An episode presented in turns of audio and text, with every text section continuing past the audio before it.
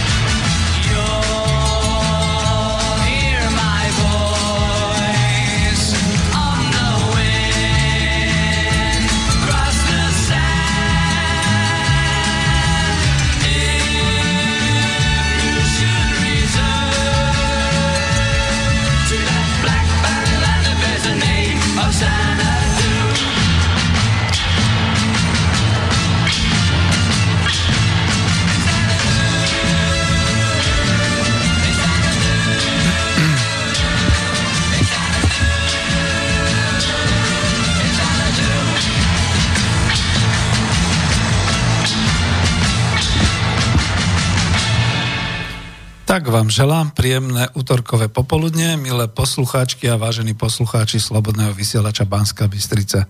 Z Bratislavského štúdia Slobodného vysielača Banska Bystrica sa k vám prihovára opäť po chvíľke Peter Zajac Vanka, váš dobrovoľný redaktor, technik a moderátor. Dnes vysielame naživo reláciu Ekonomická demokracia, poradové číslo 79 a je 14. novembra roku 2017. Vítam pri počúvaní našej relácie e, všetkých priaznivcov, ktorí nás radi vždy počúvajú naživo, aj všetkých tých, čo nás budú počúvať zo záznamu. Pozdravujem všetkých rodákov po svete, ktorí rozumejú reči slovenskej. A som rád, že nás počúvate všade, kde ste vy rodáci zo Slovenska, naši pracujúci vo svete, našich 300 tisíc pracujúcich aj spolu s rodinami pol milióna určite, bratia Česi a všetci, ktorí sa naučili po slovensky počas rokov, kedy pôsobili tu na Slovensku a dnes počúvajú aspoň cez internet uh, hovorené slovo slovenské.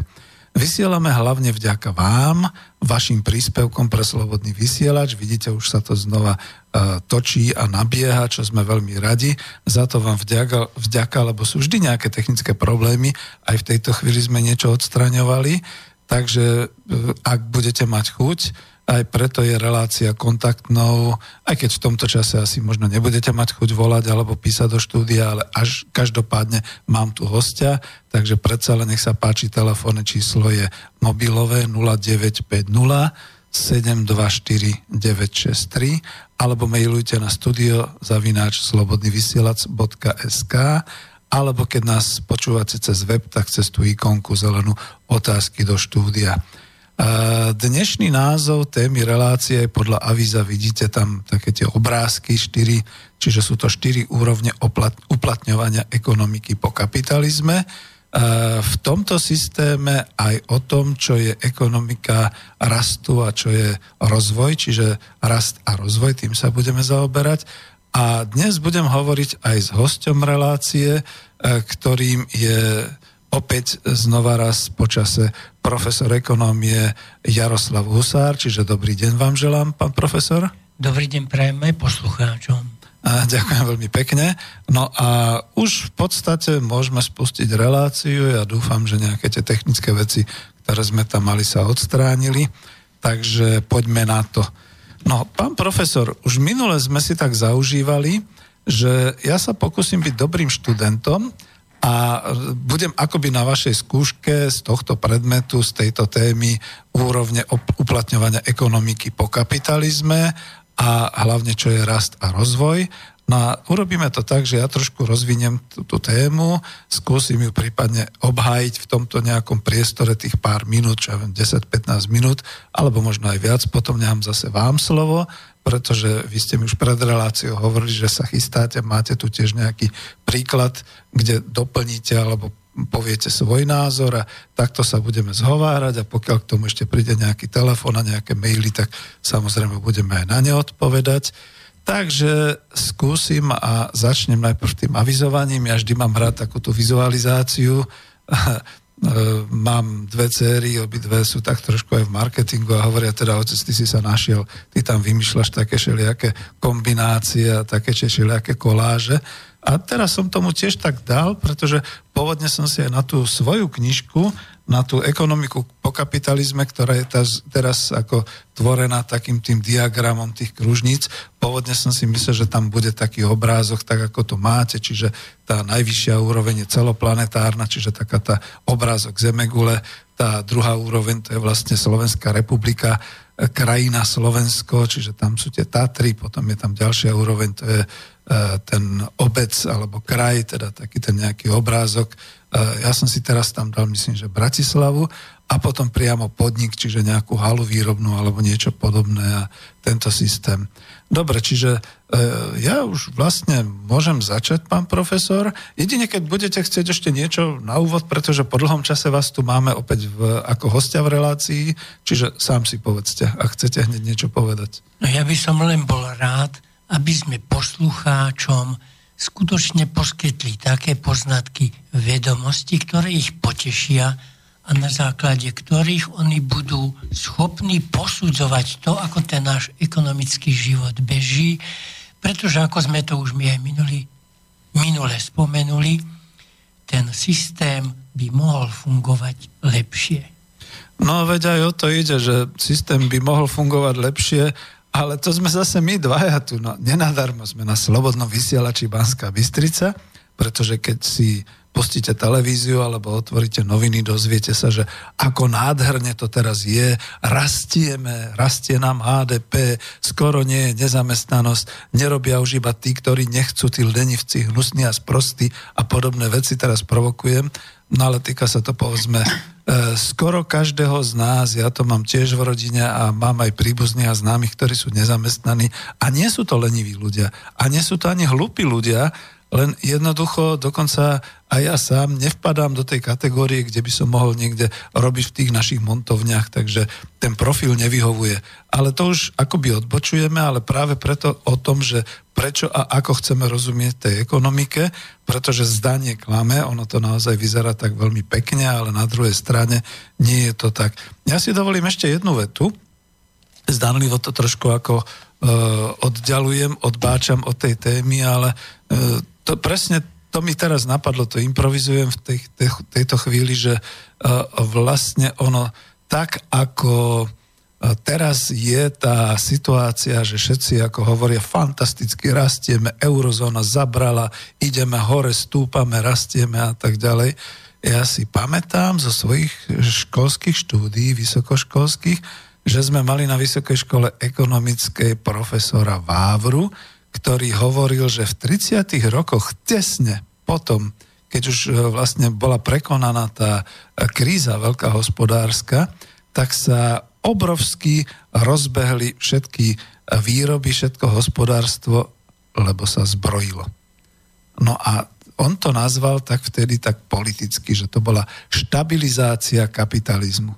A v tej štabilizácie kapitalizmu sa potom všetky tie oponentské hlasy vlastne zamietali zo stola, lebo boli mnohé varovné hlasy, že to nepovedie k niečomu dobrému. No a po tej štabilizácii kapitalizmu vlastne vypukla druhá svetová vojna.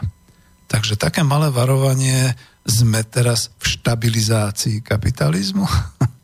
je to ako, dávam taký podnet. Kľudne, keď chcete, povedzte, ja viem, že to je úplne mimo témy, ale... Nie, pán Žiar, ďakujem pekne, lebo sme tu pekne povedali, aby ľudia vedeli, ako má ekonomický systém fungovať a čo je rast a čo je rozvoj, lebo každý jeden posluchač, ja verím, že keď poviem pojem jablko, vie si predstaviť to jablko. Uh-huh. Ale už keď poviem Golden Delicious, je to druh, už to každý občan nemusí poznať. A my si aj v tom ekonomickom systéme musíme povedať, áno, my chceme Golden Delicious jablko. O tom dneska budeme iste rozprávať. Aby ma veľmi potešilo, keby sme takéto krásne obrazy tým ľuďom zanechali, lebo len vtedy, keď človek vie, ako má niečo vypadať, vtedy môže požadovať, aby ten, čo mu to má predostrieť a zabezpečovať, aby mu to potom zrealizoval. Uh-huh. Áno, ďakujem. No áno, tak už keby sme, vždy sa hovorí tak ľudovo, plete, plete jablka s hruškami, ale tak poviete jablka, poviete takýto druh, je to takýto druh. Poviete rajské jabličko, to už je niečo úplne iné, že rajčiny, paradajky, poviete, ja neviem ešte aké všelijaké granátové jablčko, to je zase niečo úplne iné. A máte pravdu, že stretávame sa s tým, že E, niekto môže dnes naozaj jasať nad tým, že ak fantasticky sa nám darí, sme v eurozóne, sme v jadre, e, nemáme prakticky nezamestnanosť, už hľadáme piatú automobilku, už sa tešíme, už vyskáme, už jasáme a napriek tomu to tu nie je v poriadku a my, čo tu žijeme, ten náš život každodenný sa nám nezdá. No ale naozaj už odbočujeme od tej témy a som taký trošku hnusný, že sa vrátim k tej základnej téme, lebo možno aj toto poslucháči chcú, alebo potom nám zavolajú aj niečo iné. Čiže keď sme avizovali tie štyri úrovne ekonomiky, ono, ja som to už niekde spomínal, myslím, že aj keď s pánom doktorom Marmanom sme sa bavili o tom, že ja si veľmi vážim tie svoje štúdie aj na tej britskej Open University, kde nás vlastne ten profesor Derek Puk učil, že existujú v každej organizácii alebo v každom hospodárskom systéme rôzne úrovne, ako zasiahnuť, pretože nemôžete všetko zasiahnuť rovnakým spôsobom. Proste vy udrete, buchnete alebo niečo urobíte, niečomu to pomôže, niečomu to poškodí a podobne. A takisto aj v tomto hospodárskom systéme existujú takéto úrovne, ktoré, ja som ich teda označil presne podľa toho, jak, jak som si to štrukturovanie, jak som sa to naučil od toho profesora Dereka Piuga z uh, Veľkej Británie, že teda keď by som hovoril o tých úrovniach, však ich tam máme teda aj zobrazené, že tou prvou úrovňou je podnikové hospodárstvo Tou druhou úrovňou je vlastne hospodárska spolupráca na e, úrovni obec až kraj. Tou treťou úrovňou je vlastne ekonomika na úrovni národného štátu, čiže republika. A tou štvrtou úrovňou je vlastne naozaj tá globálna svetová ekonomika. A ja to skúsim rozobrať, keďže som hovoril, že budem akoby na skúške. Tak majte trpezlivosť, e, skúsim to teda povedať takto svojimi slovami, ale niečo z toho mám aj teda v knihe Ekonomika po kapitalizme. Takže prvá úroveň podnikové hospodárstvo. Ide o úroveň, ktorou je výrobná, produkčná hospodárska organizácia. Viete, my sme sa to aj predtým bavili o tom, že však ako ľudia rôzne a komunitné záhrady a výmena tovarov na báze barteru a všetkých takýchto vecí. Áno, o tom sú tie neziskové, alebo o tom sú tie nie hospodárske organizácie ako občianské združenia, rôzne združenia, charitatívne nadácie a podobné veci, ale hospodárska organizácia má predovšetkým na starosti produkciu, výrobu, obchod, všetky tieto činnosti. A ja si zoberiem e, za ten pojem taký, taký ten názov, to je inštitúcia ako firma, firma za kapitalizmu a mne sa to zapáčil tento charakteristický názov, podľa toho on tomu dal vlastne ten názov inžinier Adrián Ondrovič z Ekonomického ústavu Slovenskej akadémie vied, aj on tu bol vlastne kedysi dávno v ekonomických rozhovoroch.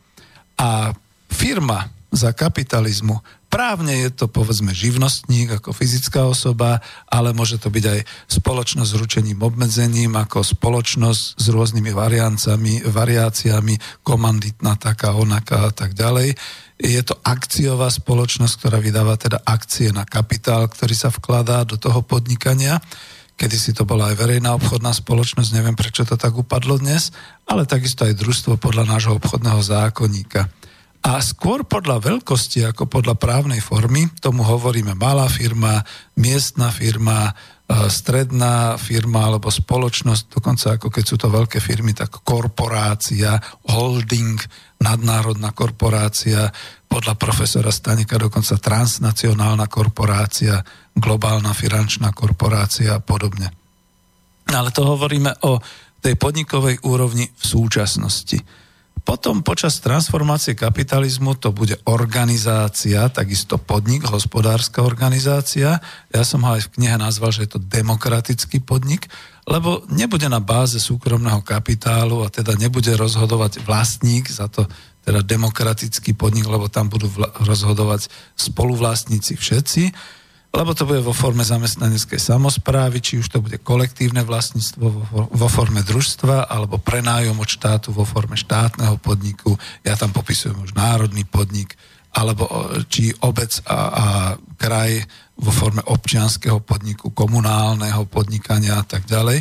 Všetko tie organizácie práce, ktoré sú založené na spolupráci a na spoločnom kooperatívnom spravodlivom rozhodovaní o činnosti organizácie, o rozdelení hospodárskeho výsledku firmy a podniku. A tu sa zastavím, pretože naozaj to by bola skúška komplexne, ale ja to poviem aj tak, že vlastne na tejto základnej úrovni, táto základná úroveň podniku v podstate, pán profesor, aj vy, ja som prijal do vašej knihy a ďakujem na základe toho, že som požiadal a vy ste súhlasili, aj ten diagram vlastne toho motora ekonomiky, toho obehu v rámci jednej republiky, v rámci teda toho jedného národného hospodárstva, kde jeden z tých podsystémov, ten jeden z tých hlavných, kde je teda domácnosť, vláda, e, trh a, a podnik, je vlastne ako ten podsystém podniku. Čiže tuto to je, čiže ja ako tvrdím, že v tej ekonomike po kapitalizme nepojde tá zmena nejak, že budú iné formy triskať, alebo že sa budú vytvárať, alebo že zbúrame tak, ako nám Klaus urobil, že najprv nám zbúral e, celé tieto podniky, národné, štátne a podobne a potom začal budovať všelijaké tieto iné a dával tie možnosti, lebo vlastne dostaneme sa do takého mínus mínusu, dostaneme sa do hlbokej jamy, z ktorej sme sa vylizovali potom mnohé roky ale že toto by mala byť kontinuita, kontinuálna záležitosť, kde e, sa teda len zmení ten charakter podľa vlastníctva, podľa tých rozdeľovacích procesov a tie firmy nadobudnú teda trošku iný charakter. To je na tom základe, na tej báze toho podniku. E, neviem, či mám pokračovať, alebo pustím vás k slovu chvíľu. E, Pane Žner, veľmi pekne ďakujem, lebo ja som to hneď nechcel tak povedať pekne, že ste to naznačili s tou schémou, keď človek otvorí kapotu svojho osobného auta, zistí, že je tam viacero všelijakých trubok, hrubo povedané, a tie trubky nemajú rovnakú dimenziu. Podobne ten ekonomický stroj nemá rovnakú dimenziu všetkých tých trubok, ako ste spomenuli domácnosti. Však tá trubka, cez ktorú idú peniaze na nákup tovarov a služieb, musí mať iste väčší priemer ako trubka, kde sú dane z príjmov fyzických mhm. osôb. Uh-huh. A my sme teraz dosť narušili tieto proporcie, zvlášť v oblasti príjmov. Keď by sme to povedali, nejak tak k človekovi prirovnali, pravú ruku má teraz dlhú 70 cm a ľavú 121 Takýmto spôsobom sme zasiahli do distribúcie outputu, Čiže keď ho budeme chápať ako súčet troch veľkých príjmov, príjmov domácností, príjmov vlády a príjmov podnikov, tak zrazu by sme zistili, že tam sme narobili presne to, čo by sme asi nemali narobiť, nesprávne proporcie medzi týmito tromi trúbkami. Mm, áno. Ja to len doplním, vidíte, lebo to je dobrá príležitosť v tejto chvíli povedať, že e, ja som vlastne tam trošku inovoval ten, tú vašu schému, lebo práve pod tie finančné trhy do toho podsystému som dokonca ešte aj požiadala, tak my to graficky urobili v tlačiarni a teda e, grafik, že je tam taký akoby lievik smerom von a tak, a že to sú tie diery, kaďal odteká, to je práve to nerovnomerné e, no, hospodárenie, že v tejto chvíli tým, že na tej aj podnikovej úrovni sú to vlastne dnes nadnárodné korporácie, čiže majiteľia vôbec nie slovenskí alebo štátni alebo podobne, že odteka odtiaľ e, veľké množstvo financií, alebo teda veľké množstvo aj toho, čo sa vyrobí, toho príjmu e, a e, vlastne do tej knihy sa mi dostal taký malý nezmysel, ktorý teda, teraz si musím ako sypať popol na hlavu a opraviť to. Nepodarilo sa mi to opraviť, pretože knižka bola potom odovzdaná s tým, že ja ju ešte definitívne prečítam a skontrolujem a ona už medzi tým bola vytlačená, takže už som tu jednu chybičku neurobil, ale poviem to priamo. Je to s prameňou zdokumentované, že ročne vlastne zo Slovenska odídu skutočne spočítané 2 miliardy eur v tých, eh, transna, tých, tých eh, transferoch akože eh, mimo, mimo a mimo takýchto vecí. Je to strašné číslo. Neviem, či si to našinec vôbec vie predstaviť. Ja som v živote takú sumu nemal, že by to bolo 33 tisíc eur, čo bol 1 milión slovenských korún a teraz nehovoríme o 33 ani o 330 tisícoch, ani o 3 miliónoch 300 tisíc, ale hovoríme o 2 miliardách o nepredstaviteľnom čísle, čo nám odteká každoročne z ekonomiky. Vďaka tým daňovým všelijakým úletom, transferom, neplateniu všeličoho a podobným veciam, ale mne tam do knihy, žiaľ Bohu, niečo ušlo a ja som tam napísal 200 miliárd ročne. No 200 miliárd ročne to je viac ako e, celý vlastne pardon, celý rozpočet e, štátu ten je okolo 90 miliard a podobne. Na druhej strane zase sa našli ale takí ľudia, ktorí hovorili, ale to je v poriadku, Peter, pretože to sú len spočítané sumy. Ty nemáš tam ešte zahnutú čiernu ekonomiku, šedú ekonomiku. Ty ešte nevieš, čo, sa všetko, odchá- čo všetko odchádza mimo, čo je v kešoch a vo všelijakých takýchto pardon, platbách čo ide úplne mimo, pretože to nie je ani do ekonomických udalostí zahrnuté, čiže je to mimo účtovníctva a veď z toho potom sú všelijaké tie daňové raje a tie Panama Papers a teraz naposledy už sú to tie Paradise Papers, čiže dokumenty z raja, to je úplne neuveriteľné, lebo predtým tie Panama Papers boli ešte o fyzických osobách, o vlastníkoch, o oligarchoch, ale e, tie Paradise Papers to je o firmách. No a už teda naša kriminálna e, štátna agentúra zrejme koná v tomto smere a hľadá, pretože to je neuveriteľné, čo všetko nám odchádza. A práve kvôli tomu, že máme povinnosť všetky peniaze niekde zúčtovať cez banky. A tie banky sú finančné inštitúcie a tie finančné inštitúcie nemusia byť nevyhnutne iba tu sídliace na Slovensku, alebo tie účty nemusia byť iba tu. Dnes, keď sa dá kliknúť na počítač a e, cez počítačovú myš proste si previesť miliardy kam si inám, tak toto sa deje. Čiže tu sme stále len na tej úrovni podnikovej, ale už aj tu vidíme, kde to všetko ako môže unikať. No, neviem, e, no, povedzte, hej. Niečo. Hm? Pán inžinier, veľmi dobrú tému ste zase začali, pretože viete, keď sme začali budovať spoločnosť v roku 89 a v 90. teda, mnohí sa tvárili, ako keby sme my vôbec ani nepočuli niečo také, ako že nejaká nadpodniková úroveň. Uh-huh. Však.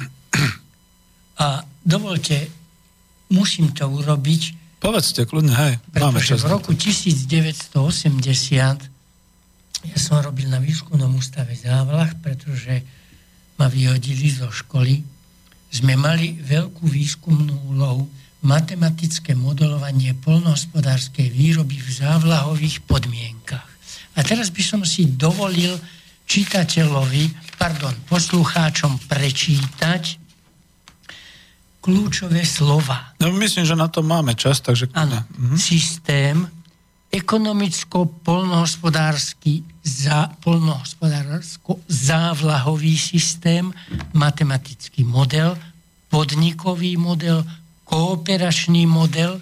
Však, a teraz ešte dovolte, vážení poslucháči, aby som vám to sprítomnil, pretože naozaj my sme riešili zásadné problémy fungovania československého, ale špeciálne slovenského polnohospodárstva a tak vám prečítam z tej správy zásadné jej časti.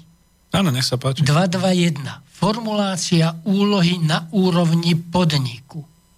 222. Formulácia úlohy na úrovni nadpodnikového kooperačného obvodu.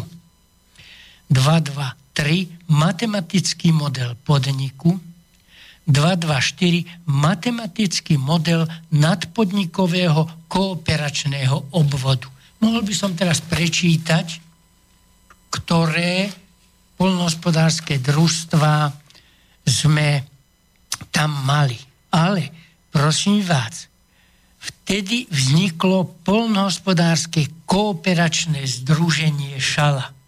A poviem celkom konkrétny problém, pán inžinier. My sme tam optimalizovali štruktúru rastlinnej výroby, štruktúru živočišnej výroby, štruktúru závlahových systémov, lebo ich bolo uh-huh. niekoľko.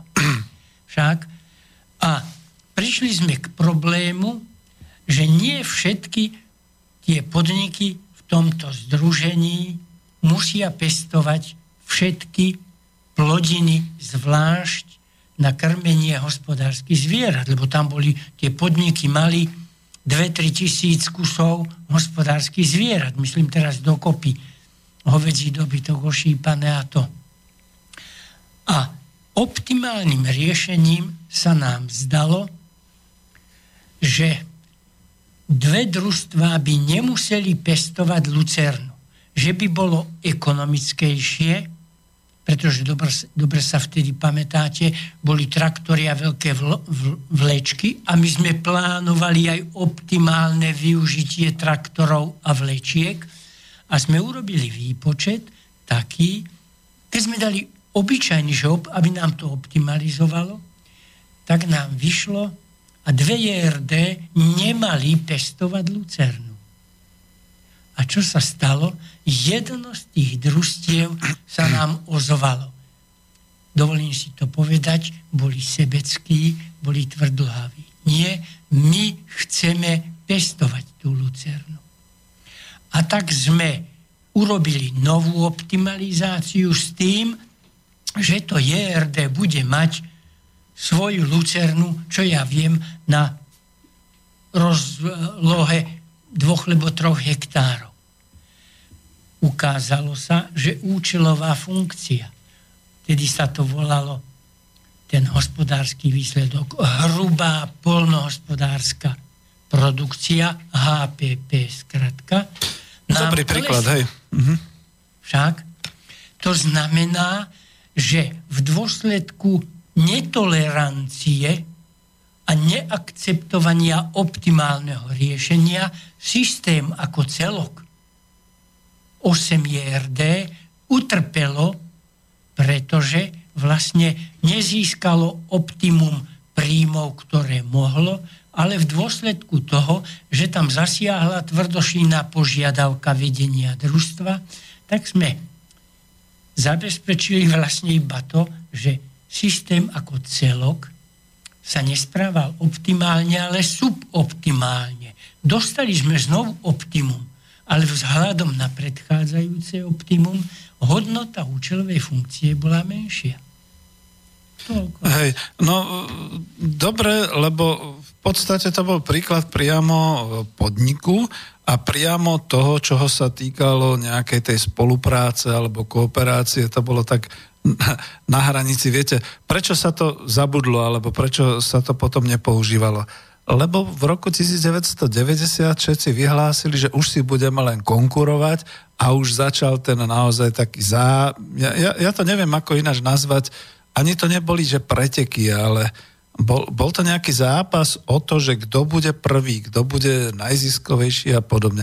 A my sme úplne vyhodili von všetky tie predtým predchádzajúce spolupráce, kooperácie, všetky takéto veci. A to už to, čo hovoríte, znamenalo, že niekde niektorí, lebo je to vždy v ľuďoch, už mali takéto zabudovania, také tej sebeckosti alebo takého, že sebecký my, my, my a tak ďalej. Vy ste to potom ešte aj niekde potom tam ďalej hovorili o tom agresívnom podniku a, a tak ďalej. To môžeme tiež kľudne využiť a povedať, lebo to sa nehodí do tohto systému, lebo to ani dnes tak nefunguje. Dnes, keď je, je to samozrejme už na báze, samozrejme konkurencia, ale aj tá automobilka si okolo seba vytvorí taký kruh tých kooperantov, tých, tých tzv. automotív podnikateľov, ktorí im dodávajú a medzi sebou sa teda nejak strkajú a samozrejme každý v tom závode chce byť prvý a chce tržiť najviac a podobne, ale tiež je to tak ako No, ako z hľadiska národného hospodárstva je to niekedy zbytočné, aby si konkurovala levická mliekáren, teraz to poviem, s, s mliekárňou niekde z Michalovec alebo podobne, pretože ten trh je lokálne vymedzený. To, to nie je, že išli, by išli by na nejakú ako svetovú konkurenciu a podobne a toto sme my zabudli. No ale my sme sa trošku dostali do tohto smeru. Ja chcem dať potom pesničku, ale každopádne vy niečo máte, takže kľudne hovorte. Hej, samozrejme. Ano, pán hm? lebo vy ste napísali predtým jednu peknú knihu, mám ju tu. Ďakujem pekne. Industria hej. A tam máte kam ďalej rásť. A začínate prvú vetu. Coop Industria nemá globálne zámery, ale dokáže kooperovať a špecializovať sa. To je presne ono.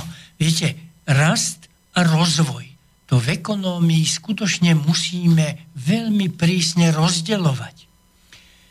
Viete, pamätám sa, keď som robil na tých závlahách, tam sa tiež biológovia byli o tom rast a vývoj. Však rast rastliny a vývoj. A bol tam taký veľký akademik Špaldoň, ktorý povedal, prosím vás, nehádajte sa. Veď to sú dva celkom rozdielne pojmy môžeme vidieť, ako pšenica rastie. Ale keď pôjdeme do hlbokej histórie, tak zistíme, že tá pšenica sa aj vyvíjala, že tam nastal vývoj. Tam tie kolienka medzi na tom steble neboli vždy takto rovnako vzdialené. My sme aj zasahovali do jej. A to je presne ono, že my zabúdame že ekonomický systém má, nemá, nemá zabezpečovať iba rast, ale musí zabezpečovať aj rozvoj. No. My povieme rozvoj polnohospodárstva, rozvoj priemyslu. A znovu, ak mi dovolíte ešte tú spomienku, Môžeme v pohode. Ja som začal robiť v Tomačoch a jeden kolega asi tri roky predo mňou začal robiť v týchto mašoch, tiež absolvent našej univerzity, ale ja som stade potom odišiel, ja som začal tam robiť vo výpočtovom stredisku, on na ekonomickom úseku a niekedy v 88. ma pozval na svoje 55. narodeniny. Keď som ja začínal v Tlmačoch, tam bolo 2500 zamestnancov. A keď som tam prišiel v tom 55. bolo ich asi 5500. No, to je pekne. A, a teraz mi povedal tento kolega môj, ja môžem aj meno povedať, ale nie je to také dôležité. Jaro, Ako vidíš, my sme čo do počtu zamestnancov veľmi narástli od vtedy, čo si ty bol tu. Ale vieš čo? Náš podnik sa aj veľmi rozvinul od vtedy. Veľký rozvoj tu nastal. A ja som veľmi dobre poznal tam tú technológiu, lebo keďže som robil na počítačových strojoch Aritma, tak prvé, čo mi povedal, vidíš, ty keď si tu bol, boli stroje Aritma. Už ich teraz tu nenájdeš. Hmm, to je už iná technológia. Áno. Keď pôjdeme, my sme haly, vtedy tie výrobné haly, neviem prečo, volali lode. Keď sa pôjdeme pozrieť do lodí, tam uvidíš celkom iné technológie. Pretože tie ZSMK tlmače, oni vyrábali kotle a aj rozmetače hnoja napríklad. A tie kotle vyžadovali strašne veľa zvárania. Teda tento závod bol úzko napojený na výskumný ústav Zvárarsky v Bratislave. Naopak, oni tam všetko chodili sa ešte aj učiť, by som povedal. To bolo spojenie vedy s praxou, no? Áno. Hm? A, a my, takže som sa išiel pozrieť do tých lodí a mi hovorí, pamätáš, Jaro, aký tu bol taký, dá sa povedať, veľký neporiadok, lebo tie železá, to keď sa tam pílilo, zváralo, to tam zostávalo ale teraz pozri sa na tú automatizáciu tých procesov, ktoré sa dali už v tom čase, v, v technologickom procese zvárania automatizovať. Už to tam vypadalo. Aj stroje, predtým, keď som tam bol, boli také, ako volá kedy aj traktory, také hrubé železo, by som povedal. Teraz už tie stroje boli priam také elegantné, by som povedal. Však, čiže nastal rozvoj v tom podniku rozvoj v polnohospodárstve. Prosím vás, môj otec orál koňmi. Potom prišli traktory.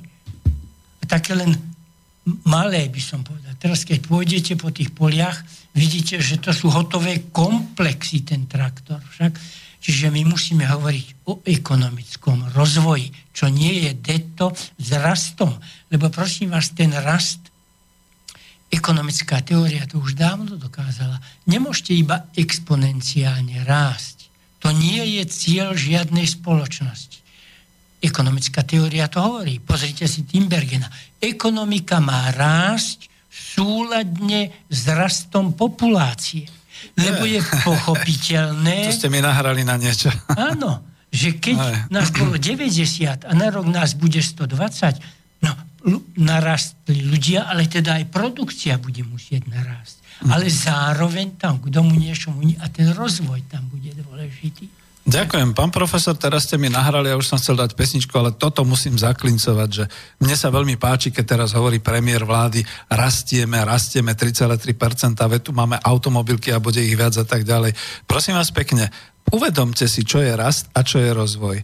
Rozvoj by bol, keby sme tu mali štyri automobilky, ktoré zabezpečujú celý ten automotív systém slovenskými výrobcami a slovenskými firmami a máme tu nesmierne množstvo zamestnancov, ktorí by rástli spolu s týmito automobilkami. To znamená, vzdelávali by sa, boli by tu učňovské školy, boli by tu ekonomické a elektrotechnické školy na to, aby ľudia priamo v tých fabrikách sa naučili už aj prechod na tú automatizáciu a na tú, tú výrobu elektromobilov a podobne.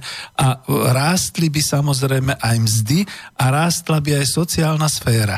Ako je to dnes? Dneska tu máme rast rastie automobilka, rastie jej produkcia, rastie možno aj hodnota tých automobilov, ktorá sa vykazuje v systéme výkazníctva pre export, z ktorého ale nemáme ani cent a rastie samozrejme aj ziskovosť toho daného podniku, pretože ľudia dostávajú len sem tam nejaké to percentičko zvýšenej mzdy, ale stále je to veľmi málo oproti tým ostatným krajinám, napríklad tej domácej krajiny e, Francúzsko alebo teda Nemecko a prípadne Južná Korea a podobné veci.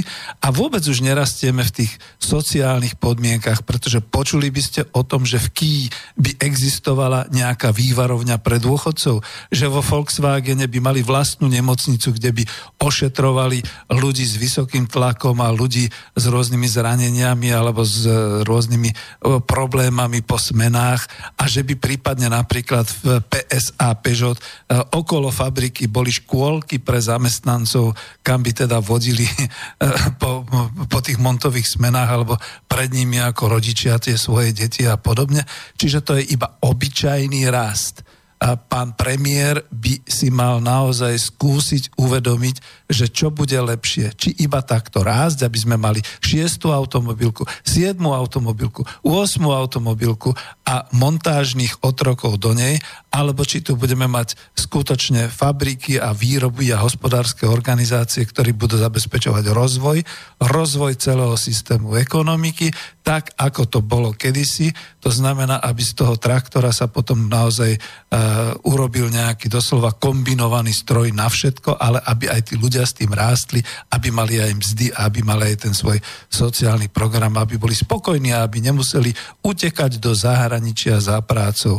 No ja som sa teraz veľmi rozbehol, toto bolo také zaklincovanie, ale dáme si aj pesničku a potom už dokonca aj keď budete chcieť volať alebo podobne. No, mám takú ukludňujúcu pesničku Karla Zicha, tak to skúsime.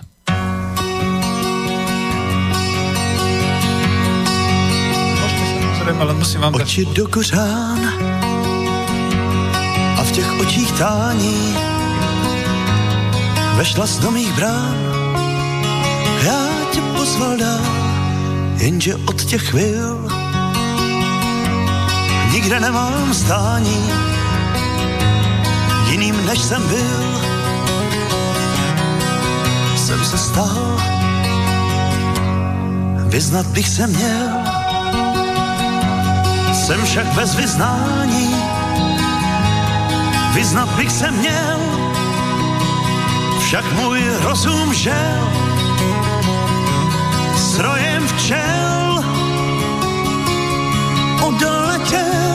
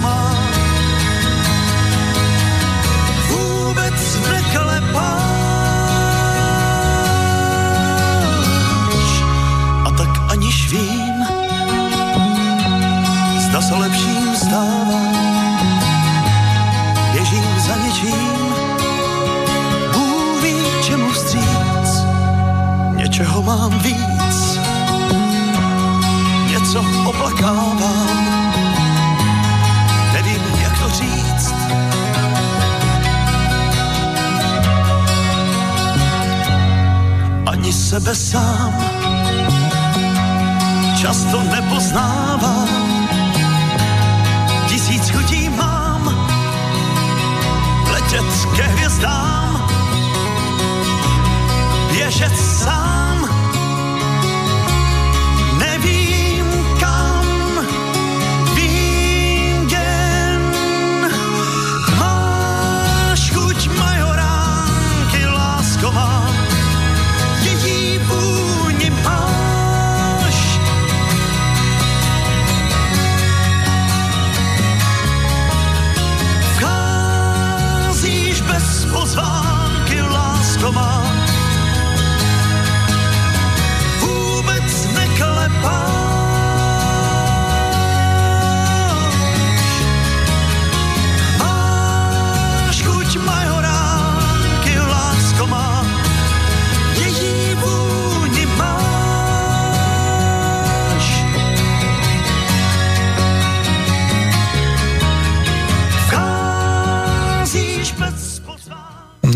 takže sme zase späť.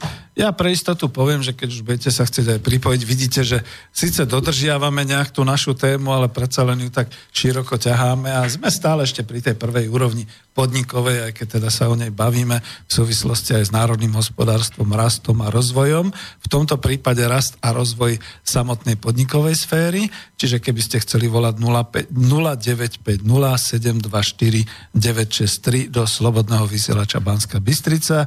Toto je relácia ekonomická demokracia číslo 79, prípadne na studio zavináč slobodnyvysielac.sk alebo na tú zelenú ikonku. Ja sa pôjdem potom pozrieť, ako je to s mailami, lebo mali sme nejaký technický problém, už je to snad vyriešené, takže je to dobre. No a budeme pokračovať. Viem, že som to zaklincoval trošku tak, ako vyvrcholili sme až niekde, ale viete, čo nás najviac hnevá? Je to zase taký ten rozpor. E, nechceme, aby to boli spomienky na socializmus, aj keď si vážim, pán profesor, že ste uviedol práve taký príklad, lebo príklad zo súčasnosti sa veľmi ťažko dáva, pretože momentálne občas je to také, že no na zúfanie. Lebo môžete si povedať, ja mám tu skúsenosť, e, ešte keď sme na tej podnikovej úrovni s Matadorom. E, mne veľmi rezalo a bol som hrdý, že som sa stal súčasťou toho matadoráckého rozvoja, keď Matador, kedy si gumárne 1. maja Puchov kúpili si značku Matador, rozvíjali sa, bola tam rodina Rosinovcov. Bol to naozaj pomaly slovenský veľký podnik, akciová spoločnosť, ktorá konkurovala nie len Continentalu, ale aj iným týmto pneumatikárskym výrobcom a teda firmám, spoločenstvám aj nadnárodným, s tým, že Matador mal výrobu v Ruskej federácii, v Omsku, mal výrobu v Addis Abebe, mal, rozvíjal si svoju maloobchodnú sieť pneuservisov pod značkou Pneubox a všetko je to preč. A všetko je to preč, pretože ten rozvoj toho podniku, tie investície, to všetko vlastne nejakým spôsobom uh, páni Rosinovci, kľudne zavolajte aj do relácie a povedzte mi svoj názor ale bol tam Miroslav a Peter, ja neviem, ktorý z tých bratov si asi povedal, že a stačí, už sme zabezpečení na ďalšie roky a viem, že teraz ešte majú firmu strojársku, kde rozvíjajú teda nejaké ďalšie automotív záležitosti, asi pre tie automobilky, ale vzdali tu, tento prekročenie toho slovenského Rubikonu, to znamená to prekročenie tej firmy z národnej do nadnárodnej. Jednoducho v tej chvíli, keď to ešte chcelo zainvestovať, to ešte chcelo rozvinúť, a rozvinúť sa naozaj na aspoň európsku kontinentálnu firmu, v tej chvíli to vzdali a nehali sa predať kontinentálu. No a prečo to všetko tak hovorím? Lebo to je tá úroveň, ktorú už nedosahujeme. Už prakticky nie je na Slovensku firma, ktorá by prekročila ten celoštátny až ten kontinentálny rámec. Oni sa môžu chváliť čeličím, že exportujú tam a tam. Nie, tu ide o tie investície. My si všetci ešte pamätáme, ako sme my investovali, ako sme my predávali výrobné prostriedky e, rôzne po svete, to bolo Československo, tu nejde o spomienky na socializmus, ale to bolo impérium Československé, ktoré tieto výrobky predávalo, rozvíjalo po svete, všade boli naši pracovníci, všade bol ten zvuk made in Čechoslovákia, pretože sme boli všade výborní, mohli sme kooperovať, mohli sme sa rozširovať, mohli sme spolupracovať a toto všetko sa vlastne zrútilo a my tu dneska máme zahraničné, nadnárodné spoločnosti alebo vlastníkov, ktorí tu skutočne ten svoj, oni si tu zabezpečujú na nás rast. Lebo ten rast je naozaj o tom, že sa im vracia kapitál. Oni zainvestujú sem kapitál v hodnote 100, tak by povedal pán profesor Husár, a získajú odtiaľ to hodnotu tisíc. Čiže to je to ROI, tá návratnosť kapitálu s veľkým ziskom, ale tu to nerozvíjajú. Ako všetci títo vládni činitelia, čo vyprávajú výborne, aký rozvoj a tak ďalej, nie je to rozvoj je to iba obyčajný zisk, je to rast v rámci tých ekonomických e, ukazovateľov kapitálu, to znamená zisku. A skúška správnosti, povedzte si, o čom to teraz bude. Najprv som to veľmi chválil, keď prišiel teraz ten vlak z Číny za 17 dní na Slovensko po železnici, že tuto teda vyloží ten tovar pre Európu. Čo z toho má Slovensko? Skúška správnosti. Nepočujem. Čo z toho má Slovensko? E, že sa môže podpredseda vlády chváliť do televízie? Ešte raz. E, Čína uskutočnila jednu z prvých preprav cez tú hodvábnu cestu po železnici aj cez e, Rusku federáciu a cez iné krajiny sem do stredu Európy. Tu sa to preložilo dokonca zo širokorozchodnej na e, systém kolajový európsky, prišlo to sem k nám, do Dobrejči, ako sa to volá, tam skoro na ukrajinsko-slovenských hraniciach, až po Bratislavu, po kontajnerové predpravisko, Aké firmy to zabezpečujú? Viete mi povedať, ktorá z nich je slovenská, alebo kde, kto je vlastníkom týchto firiem? Kto to zabezpečuje? A teraz ďalšia otázka, ktorú nakoniec dal, tuším aj ten pán minister dopravy Eršiek. A teraz, ako my máme najväčší problém, ako naplniť tých 40 kontajnerov smerom náspäť do Číny. Pretože to je neefektívne, ak sem prídu plné a odtiaľ to by mali ísť prázdne. A to majú byť obrovské vláky. Čo by mohli Slováci, ale slovenské firmy. Nie zase, že to bude Heineken, ktorý im pošle pivo. Nie, že to zase bude Volkswagen, ktorý im pošle automobily. Slovenské firmy. Čím dokážu naplniť v tejto chvíli tie kontajnery a poslať ich e, znova po tej hodvábnej ceste do Číny, aby bežal obchod a aby bol hospodársky rozvoj? Čína svoj krok urobila. Čína urobila hospodársky rozvoj ona cez kontinentálne zabezpečila a zorganizovala túto prepravu cez hodvábnu cestu. Čo robí Slovensko? Ne, nejaké ticho počujem. Čo robí Slovensko v tomto smere? Nepočujem. Takže o tom to je ten rozvoj. Zas to bude iba o raste, že nejaký Nedloid alebo iné všelijaké špedičné a zásobovacie a logistické spoločnosti aj spolu s Amazonom si prídu na svoje, že budú naplňať tie kontajnery a posielať ich do Číny a zarábať na tom. A budú vysoko ziskoví pretože to pôjde znova po železnici a pôjde to rýchlo a podobne. Ja, ja som sa tak rozbehol, že pán profesor, nech sa páči. No, vážení poslucháči, Mňa najviac mrzí, že ako si sa dostala do úzadia ekonomická veda a poznatky, ktorými aj slovenskí ekonomovia obohatili práve v tej oblasti, čo hovorí teraz pán inžinier. Totiž musím sa vrátiť problémy federalizácie ekonomiky. Ešte za Československa. Hej, dobre. Mhm. Však môj profesor Sojka napísal veľké dielo a časť 7.3. Ja si vám dovolím stade prečítať za prvé ten nadpis 7.3 Federalizácia ekonomiky a jej vplyv na ekonomickú rovnováhu. V zátvorke ekonomické optimum. Čiže vidíte, my sme už dávno rozmýšľali o tom, že tá ekonomika má prirodzene nejaké stupne. Podnik, nejaká regionálna úroveň a nejaká celoštátna alebo federálna úroveň. A dokonca naši ekonomovia doriešili ten problém, že vďaka tým modelom sme dokázali dokonca vyvinúť jeden nový ekonomický pojem – verím, že teraz všetkých trošku prekvapím, možno vás šokujem. Som zvedavý. A dovolím si to prečítať.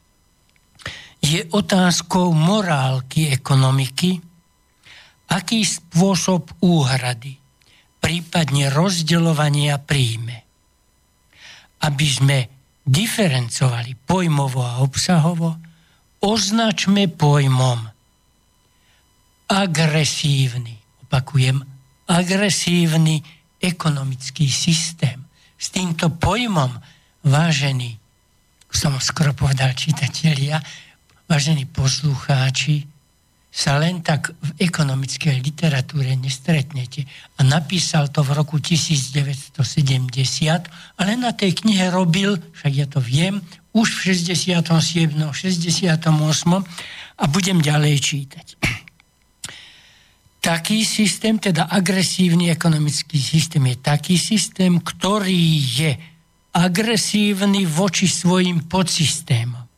V tom zmysle, že podsystémy realizujú taký spôsob úhrady, prípadne rozdeľovania, pri ktorom technologicky vyspelejšie podsystémy neuhradzujú stratu technologicky menej vyspelým podsystémom, ktorá vznikla v dôsledku toho, že sa vzdali využívania svojich mobilných zdrojov.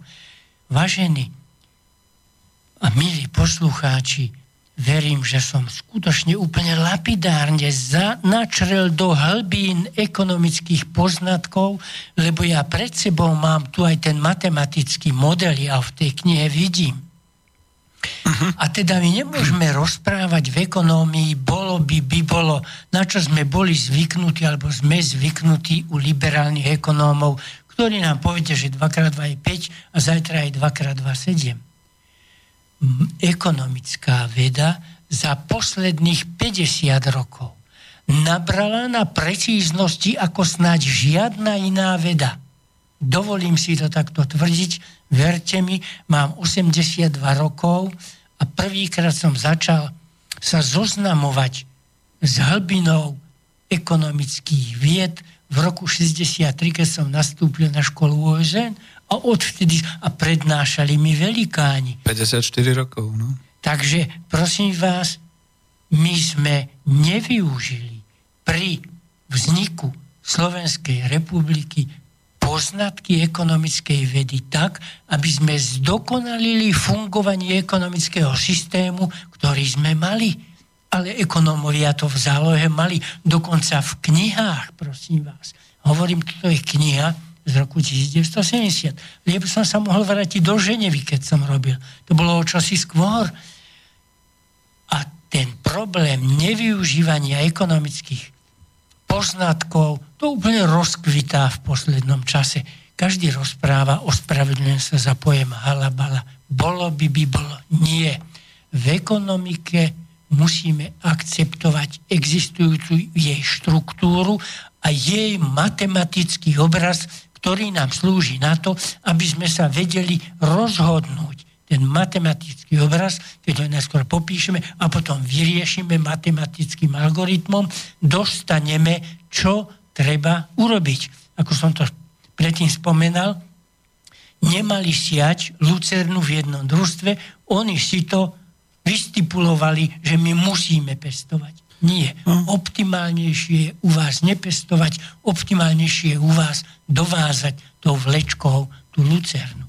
To je ten pretek, ktorý je dneska pretek za ziskom, kde všetky družstva takzvané, lebo sú to skryté akciové spoločnosti a všetky farmy vysievajú vo veľkom repku olejnú, pretože sa to najlepšie kupuje a najlepšie sa to predáva teda a vykupujú to tieto nadnárodné spoločnosti a podobne. A je to taký pre, pretek nikam pretože jedného roka sa tie prírodné podmienky nejako zachovajú nepriaznivo voči repke olejnej, no a bude bez úroda a budeme v podstate na tom asi tak, ako dnes s vajíčkami, ktoré už nedovážame, lebo boli fipronilové a teraz je problém pred e, sviatkami vianočnými vlastne vôbec s vajíčkami. Takisto to je s máslom, pretože e, najprv e, nebol záujem o mlieko, tak sme vybili stáda hovedzieho dobytku, potom vlastne akože ani mlieko nebolo kde spracovať, bolo to neefektívne, tak sme to zničili a dneska sa čudujeme tým cenám másla, aké vznikajú. Ale vy ste mi znova tak trošku nahral, asi sa príliš ďaleko od tej jednej úrovne podnikovej ne, dneska neodlepíme, ale nahral ste mi v tom, že keď ste spomínali, že vlastne ten sebecký podnik je ten, ktorý nepomôže, nedovolí ten rozvoj. Áno, lebo to je podstata tohoto súčasného globálneho kapitalizmu, kde ten zahraničný vlastník, tá nadnárodná spoločnosť, ktorá sem príde, už viac nedovolí sa rozvíjať tuzemským domácim firmám. A toto je treba dať na vedomie aj našim vládam, aj v Čechách, e, Babišovi na Slovensku, e, Ficovi a všetkým ostatným, že pozor na to, e, práve tí, na ktorých dneska nadáva Európska únia, to znamená práve Poliaci a Maďari si to začali uvedomovať, že im to dusí ich vlastné podnikateľské a hospodárske prostredie. Vidíte, aj ja, Lavičer, budem hovoriť o podnikateľskom a hospodárskom prostredí, pretože čo bránilo, keď sem prišiel Schrödinger z Rakúska a kúpil si tu Rajo a kúpili si tu ďalšie nadnárodné podniky alebo zahraničné podniky naše mliekárne. Čo im bránilo rozvinúť a spolu, spolupracovať so štátom v tom, aby tu zabezpečili uh, vysokú produkciu mlieka a aby tu zabezpečili vysokú dojivosť a aby sa tu teda rozvíjalo naozaj toto, to, to, toto odvetvie uh, živočišnej výroby aby to bolo všetko ako v poriadku. No oni sa vyhovárajú všetci na bruselské všelijaké normatívy a nejaké takéto veci. Nie je pravda, pretože nakoniec potom aj ten Schrödinger si nakupoval to mlieko niekde v Rakúsku. Vieme to z Čiech, ako to bolo z jednou z tých najväčších firiem spracovania mlieka Madeta, ktorej keď teda ako nakoniec vyhubili e, miestne farmárske e, všetky tie chovy hovedzieho dobytka, tak Madeta si musela nakupovať v južných Čechách si musela nakupovať mlieko všelikde z Nemecka, dokonca z Francúzska, dokonca z Talianska a dnes je to potom o tejto cene. Čiže takto nás likvidujú. A chcete povedať, nech sa páči. Mhm. No, pán inžinier, znovu ste mi len predsa, ako si spôsobil rozkvet myšlienok v mojej hlave pretože aj pojem rozvoj je veľmi dobre merateľný. Práve nie je dobrou mierou HDP. Čo je to HDP? Mm, nadávka. Vás. Už je to pomaly nádavka. Lebo sú tam hlavne peniaze, ktoré vyvolávajú veľký problém. Oni sa uspokojili s tým, že povedia, že máme nominálne HDP a reálne HDP. Ale prosím vás, môj profesor, s ktorým som potom z okolností robil aj v Ženeve, profesor Ivanovič, napísal jedno krásne dielo Diskriminačná analýza a už predtým vo francúzštine publikoval článok Stupeň ekonomického rozvoja. Tiež keď ste to počuli teraz, tak asi vám nejak sa premietne hlavno, kto vie ako to. Ale prosím vás, taká matematická presnosť, ako je tam, to treba obdivovať. Pretože on povedal, prosím vás, ja nechcem vaše ceny. Ja chcem vidieť, že v tom konkrétnom ekonomickom regióne, tam sú železnice, tam sú cesty prvej triedy, tam sú cesty druhej triedy, tam sú diálnice, tam sa pestuje pšenica, tam sa pestuje ovoz, tam je určitý počet hovedzieho dobytka. A tak on povedal, ja vám skonštruujem jeden ukazovateľ, dostalo to aj názov, najskôr on nechcel, lebo som u neho študoval, tak viem o tomto, on nechcel prijať to, že sa to bude volať Ivaničová vzdialenosť. Aha, hej, hej, počúvam. Hm. Ale potom ty, lebo keď som ja tam študoval, bola veľká spoločnosť zvolaná Európska štatistická a on dostal veľké vyznamenanie, ale už tí kolegovia, tí ho poznali aj predtým, aj vo Francúzsku, lebo on na Sorbonne študoval, tí povedali nie. Lebo on to najskôr publikoval v Srbsku, a až potom sa to dostalo aj do sveta, tak tí ho prehovorili, počuj brána, to nemôže takto byť, to musí zostať, je to tak vážna vec a tak sa to volá Ivaničova vzdialenosť. On teda povedal, dobre, majme ukazo... Predstavme si, a on to tak aj urobil, vtedy to bolo v Juhoslávii, my máme 107 okresov v Juhoslávii. Teraz v každom okrese môžeme odmerať, už čo som to povedal, dĺžka železníc, dĺžka ciest prvej triedy, dĺžka ciest druhej triedy, dĺžka ciest diálnic, plochy, na ktorých sa pestuje pšenica, plochy, na ktorých sa pestuje jačmeň, plochy, na ktorých sa pestuje kukurica, plochy, ktoré obsadili budovy a to domov domácností, plochy, ktoré obsadili, lebo to je vážny problém, prosím vás. Veď z našej krajiny ukrajujeme každý čas, ako náhle vybudujeme niečo. Čiže on prešiel hlavne, no? na Jasne. veľmi konkrétne fyzické ukazovatele a skonštruoval tú svoju vzdialenosť. To nemôžem tu takto rozobrať. Teraz ja mám ju tu, takže pán inžinier to môže pekne skontrolovať, že ako to matematicky vypadá. Ale čo musím zakončiť. Čím to chcem zakončiť? Ten profesor zároveň povedal, prosím vás, ale to nie je také jednoduché.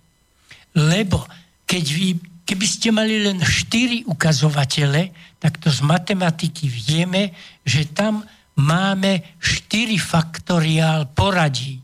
Teda niekto povie, že dôležitejšie, najdôležitejší je ukazovateľ x1 Niekto druhý povie nie, najdôležitejší ukazovateľ je X3. A niekto ďalší povie nie, najdôležitejší ukazovateľ je X121. A profesor im povedal, áno, ja vám vymyslím takú metódu, ktorá toto plne zrešpektuje. A teda ako náhle, mám tu teda, ja som to aj odpublikoval, zároveň som robil toho roku aj posudok a tam som im to uviedol, ako náhle som ja povedal, že X1 je najdôležitejší ukazovateľ, tak keď som teraz si zobral 6 slovenských okresov a dal som si tak, vybral som si X1, X2, X3, X4 a povedal som, že X1 je najdôležitejší ukazovateľ, tak som dostal poradie tých okresov, ktoré jednoznačne identifikovalo aj rozdiel v rozvinutosti tých okresov. Mm, že ano. ten okres prvý, povedzme, že bol prvý a piaty bol druhý, keď som ich mal iba v poradí, ale keď som povedal nie, že nebude ten X1 tým najdôležitejším ukazovateľom. Napríklad však dĺžka železníc, vidíme teraz, cez Dudince nám vôbec nejde, majú tam železnicu a nevyužíva sa. Mm-hmm. Keď som povedal, že druhý ukazovateľ je ten najvýznamnejší, a to by vždy tí príslušní odborníci v tej ekonomike mali vedieť povedať, tak som dostal celkom iné poradie a ja vlastne konkrétne môžem rozhodnúť, že teda skutočne na báze tohto a tohto. Ešte do, lebo naša vláda teraz rozdeluje, chodí po okresoch, ospravedlňujem sa, že to tak poviem, a rozdeluje finančné prostriedky, neviem na základe čoho. Ale som presvedčený, že nie sú tie prostriedky rozdeľované vedeckou metódou a ja túto. A cítim sa trošku taký, že sa do toho rozumiem, nie na báze tejto metódy. A ja vám to aj poviem, že povedzme, ten prvý okres mal tú Ivaničovú vzdialenosť povedzme 13 cm a ten šiestý okres mal tú vzdialenosť len 0,5 cm.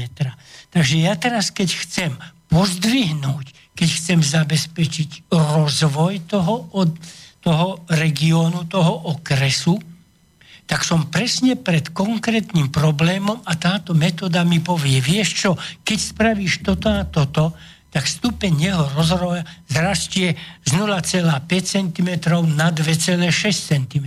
Myslím, že som pochopil a veľmi pekne za to ďakujem. Neviem, čo z toho poslucháči, ale skúsim to povedať takto na príkladoch. Vy ma môžete skontrolovať a potom povedať. Stále to je ešte akoby na skúške. Totižto, keď hovoríte o vzdialenosti, ja to zadefinujem teda tú Ivaničovú vzdialenosť, aby si to ľudia tak trošku zapamätali. E, viete, o čom to je? Vy ste spomínali Dudince, je, to, sú tam kúpele, je tam nedostupnosť železnicou. Veď tým trpia. Ono sa síce hovorí, že akože však dobrá automobilová doprava, autobusy a podobne. No, lenže akože je veľmi veľa dôchodcov, ktorí majú v podstate sprístupnenú železnicu, ale tam sa nedostanú. To je jeden príklad. Druhý príklad, a teraz som veľmi rád, že môžem aj pochváliť, že to nie je vždy iba kritika vlády, pretože máme e, pani ministerku polnohospodárstva Gabrielu Matečnú, ktorá skutočne robí niečo veľmi pekné a úžasné tuto na Slovensku, čo sa týka ako tej polnohospodárskej výroby a týchto vecí, nielen v tej kontrole hygieny a odhalení týchto rôznych afer, e, otráv zahraničných výrobkov a podobne e, veci, ale teraz vlastne mali tú kampaň, ktorá bola zameraná na dodávky vlastných domácich produkcií, produktov do sietí obchodných, zatiaľ aspoň do tých zahraničných sietí po Slovensku z miestnych zdrojov. A bolo, včera aj bolo v televízii, že teda bola tam prvá nemenovaná spoločnosť, ktorá sa podujala takéto tieto lokálne výrobky dávať, čo ja viem, med, nejaké marmelády, takéto veci.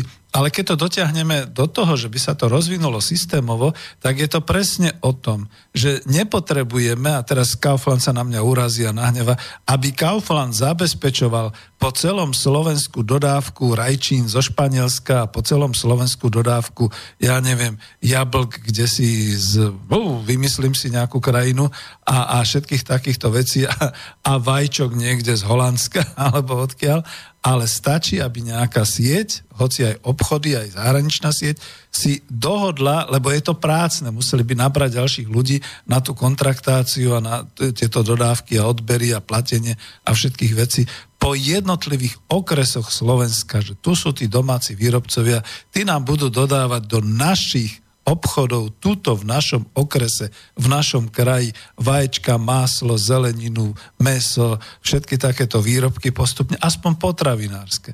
A toto sa dá rozvinúť. To je presne aj o tej Ivaničovej vzdialenosti, že potom to úplne ináč chutí, keď kúpime aj tie rajčiny, keď sa to pestuje tuto niekde okolo nových zámkov, že ich kúpime tuto niekde v, až po Nitru, dokonca už ani do Bratislavy to nedojde, pretože Bratislava by tu mohla mať kľudne Šamorín a e, toto okolie a tak ďalej. A týmto spôsobom zabezpečuje aspoň tú výživu.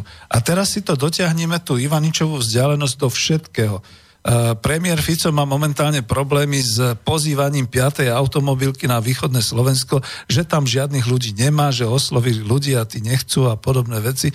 No už viete, pán premiér Fico, eh, keby ste vy pracovali na smeny a v montážni a za nejakých mizerných, ja neviem, aj 900 eur mesačne a tak ďalej, vy neopustíte svoju rodinu a nepôjdete na to eh, západné Slovensko robiť kvôli tomu. A keď už ste tam a teraz zase niekto vymyslel, že bude automobilka aj doma na tom východnom Slovensku.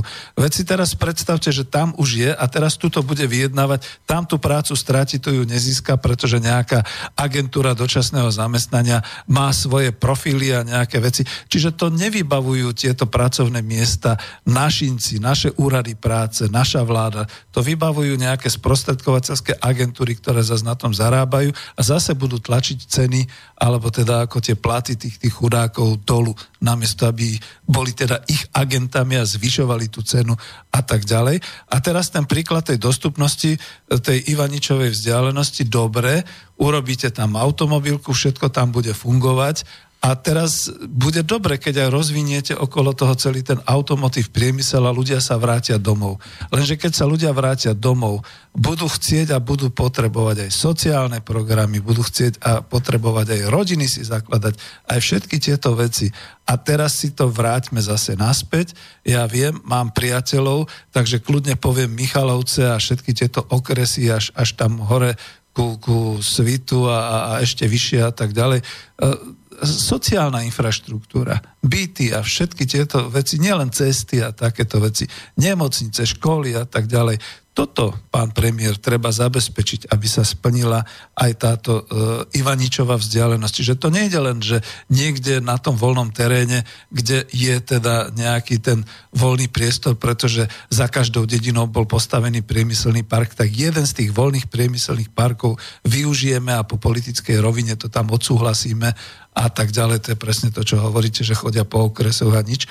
Tuto som ako naozaj aj ja kritikom spolu aj s osaskármi, aj s ostatnými, že sa robia rôzne akčné programy a tie sa potom neplnia. Pretože keby sa plnili, tak by sa takto rozvíjali na tejto najnižšej podnikovej úrovni na Slovensku po obciach, po okresoch až po kraji všetky tieto výroby a všetky tieto náväzné infraštruktúry a produkcie. Ale ja som sa chcel ešte vrátiť k tomu, lebo teraz som sa ako rozrečnil, k tomu, k tej vzdialenosti, že to je vlastne naozaj tá vzdialenosť infraštruktúry. My už konečne na Slovensku prestaňme konkurovať globálnym korporáciám a globálnemu svetu. Mne sa najviac páči, že príde nejaký podnikateľ, ktorý povie, založím tú fabriku a ja budem konkurovať, ja neviem, Manesmanovi, alebo ja neviem komu. Eko nie, človeče, ty založíš fabriku, založíš výrobu a začneš to predávať do svojej obce, do susedných obcí, do okresov, začneš to predávať do kraja a keď budeš tak super úspešný a rozvineš si tým rozvojom, ako ste hovorili, pán profesor, tú svoju firmu, dokonca ju zabezpečíš aj technicky, dáš ľuďom zarobiť, čiže sa rozrastiete aj ako ľudský potenciál a tak ďalej, potom môžeš zásobovať celú republiku, potom si ťa všimnú aj v Čechách, v Polsku a v Maďarsku, čiže môžeš ísť aj v rámci týchto okolitých krajín. No, asi som sa roz, rozrečnil. A, a potom v podstate, nie že sa zastavíš vo svojom vývoji, ale zoptimalizuješ si to, lebo budeš úspešnou firmou a keď budeš tak ďaleko, ako bol Matador, tak to prosím ťa nevzdávaj a nepovedz si, že už si závodov a teraz to predáš nejakému zahraničnému korporátnemu systému, ale rozvíjaj to ďalej. Potom sa až stretneš v nadnárodnej konkurencii s nejakými globálnymi korporáciami a štát ti pomôže my všetci, tak ako kedy si sme chceli drukovať Matadoru, keď sa rozvíjal do tej nadnárodnej e, formy, takisto budeme drukovať aj tebe a budeme ti pomáhať. Budeme naozaj, povedzme, rozvíjať, budeme e, v podstate všetky takéto veci robiť, ale nevzdávaj to. Ale až vtedy. To znamená, vy ste mi veľmi pekne teraz vysvetlili tú Ivaničovú vzdialenosť, ktorá sa týka toho, že keď som na úrovni podniku, a keď som iba tu na Slovensku, tak sa mám starať o svoju obec, o svoj okres, o svoj kraj a nemám sa pozerať kde si dopredu. Faktom je, a nemáme telefóny, nemáme ani maily zatiaľ a neviem, ako to bude ďalej, faktom je, že čoraz viac počujem aj ja na tých všelijakých stretnutiach, že my nedokážeme tú bariéru tej zahraničnej konkurencie presadiť alebo prekročiť, pretože čokoľvek chceme vyrábať, všetko sa dováža z Číny, čokoľvek chceme robiť, všetko sa tu predáva z Nemecka, z Francúzska, z takýchto spoločností. Aj čo sa týka, povedzme naozaj potravín, to už je úplná bláznivina, aj čo sa týka všetkého ostatného. A doslova, ako by teraz povedali títo ľudia, že Peter, zabezpečte nám aspoň zo zákona, že bude tá Ivaničová vzdialenosť nejakým spôsobom e, právne ošetrená, že do tejto vzdialenosti nepustíme nadnárodnú konkurenciu, lebo tu sme my. A týmto to asi končí. Vy ste chceli niečo povedať? Pardon, ja som Áno, pán Inžnier, veľmi pekne, lebo vy ako si tak provokujete môj rozum. Nech sa páči, lebo som rád. My sme toto, tieto výpočty moja katedra realizovala a ja vám poviem konkrétne. Však, a nie len moja katedra, ale výskumný ústav ekonomiky polnohospodárstva a prišli sme s takým nápadom. Prosím vás, áno, mali sme ukazovateľ chov hovedzieho dobytka po tých okresoch, chov oviec po tých okresoch. A my sme teraz mohli zistiť, čo je lepšie v zázrivej. Zvýšiť chov hovedzieho dobytka alebo zvýšiť chov oviec. Však a to bolo strašne veľa ekonomických výpočtov potom. Ale teda presne to, čo ste hovorili, dá sa experimentovať, aký ekonomický zásah mám urobiť. Ale povie, lebo už som to trošku minule tu spomenul. Prišiel za mňa jeden doktor a hovorí, vieš čo, Jaro, mne sa nepáči, on bol v tej komisii, čo tam volili tie krásky. Vieš čo, tam tie krásky, keď sa volia mne je to až úplne smiešne. Ja tam vždy teda chodím ako lekár a tak, aj som nejaký organizátor tam, ale ja by som chcel ďaleko viac. Nie len výška, obvod hrudníka, obvod pásu a obvod e, No, Be- bedier. Hej, hej, jasne. Však, Sme chlapi, treba to povedať tak, jak to je. Áno. Ja nie len tieto ukazovateľe chcem u tých dievčat odmerať ja navrhujem ďalšie ukazovatele. A on to za to urobil, že ja som to urobil pre Mestský ústav národného zdravia, takú štúdiu, lebo vtedy Mestský ústav národného zdravia mal 11 tisíc zamestnancov a mali veľmi šikovného ekonomického námestníka. Áno, spomienky na socializmus, zase zdravotnícky systém, hej. No a vyhodnotenie teraz tých oddelení, a oni ich mali veľa však, tak som to tam urobil a jemu sa to zapáčilo a hovorí mi, ty Jaro, keď si to tam vymyslel, vymyslí mi to aj tu.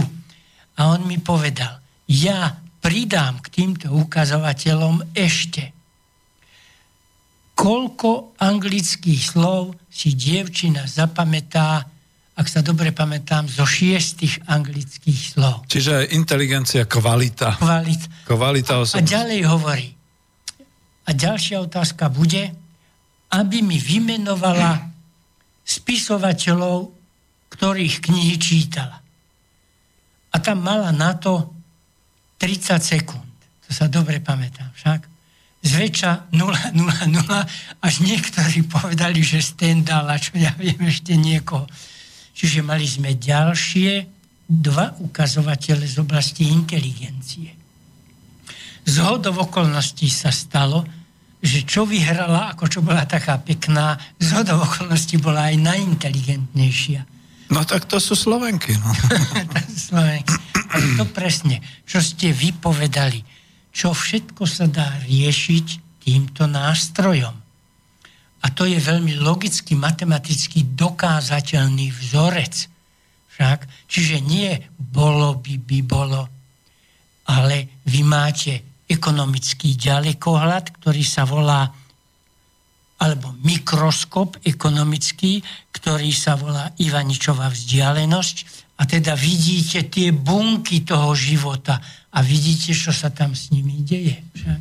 Pán profesor, to je totiž to tak, no my tu asi sa neodlepíme od tej jednej úrovne, možno prejdeme ešte no na nie, druhú. Už ale... na federálnu sme Sice už, už hej, hej, hej, tak to aspoň skúsim potom ešte nejak tak ako povedať, ako na skúške, ale kľudne poviem tak, že e, my vlastne dochádzame do toho, že tie argumenty, ktoré boli v tej, u, u tých liberálnych ekonomov, alebo aj tie argumenty, ktoré boli u tých vládnych ekonomov doteraz, sociálno-demokratických, akýchkoľvek, že nedá sa, lebo Brusel nedovolí, nedá sa, lebo konkurencia. Dá sa všetko, keď sa to zargumentuje týmto spôsobom ekonomickým. Oni predsa potrebujú mať podklady ekonomické, aby jednoducho prišli hoci aj do Bruselu, keď už teda ako si nemôžu iba v rámci republiky samostatne, svojbytne, neviem ako, ako rozhodovať a povedať vážený, tak tuto mám podľa týchto vzorcov, ako je to pre nás nevýhodné. Mám pre vás dve otázky. My to necháme tak nevýhodné, keď vy nám doplatíte to ostatné. Chcete? Nebudú chcieť. To som pred chvíľou.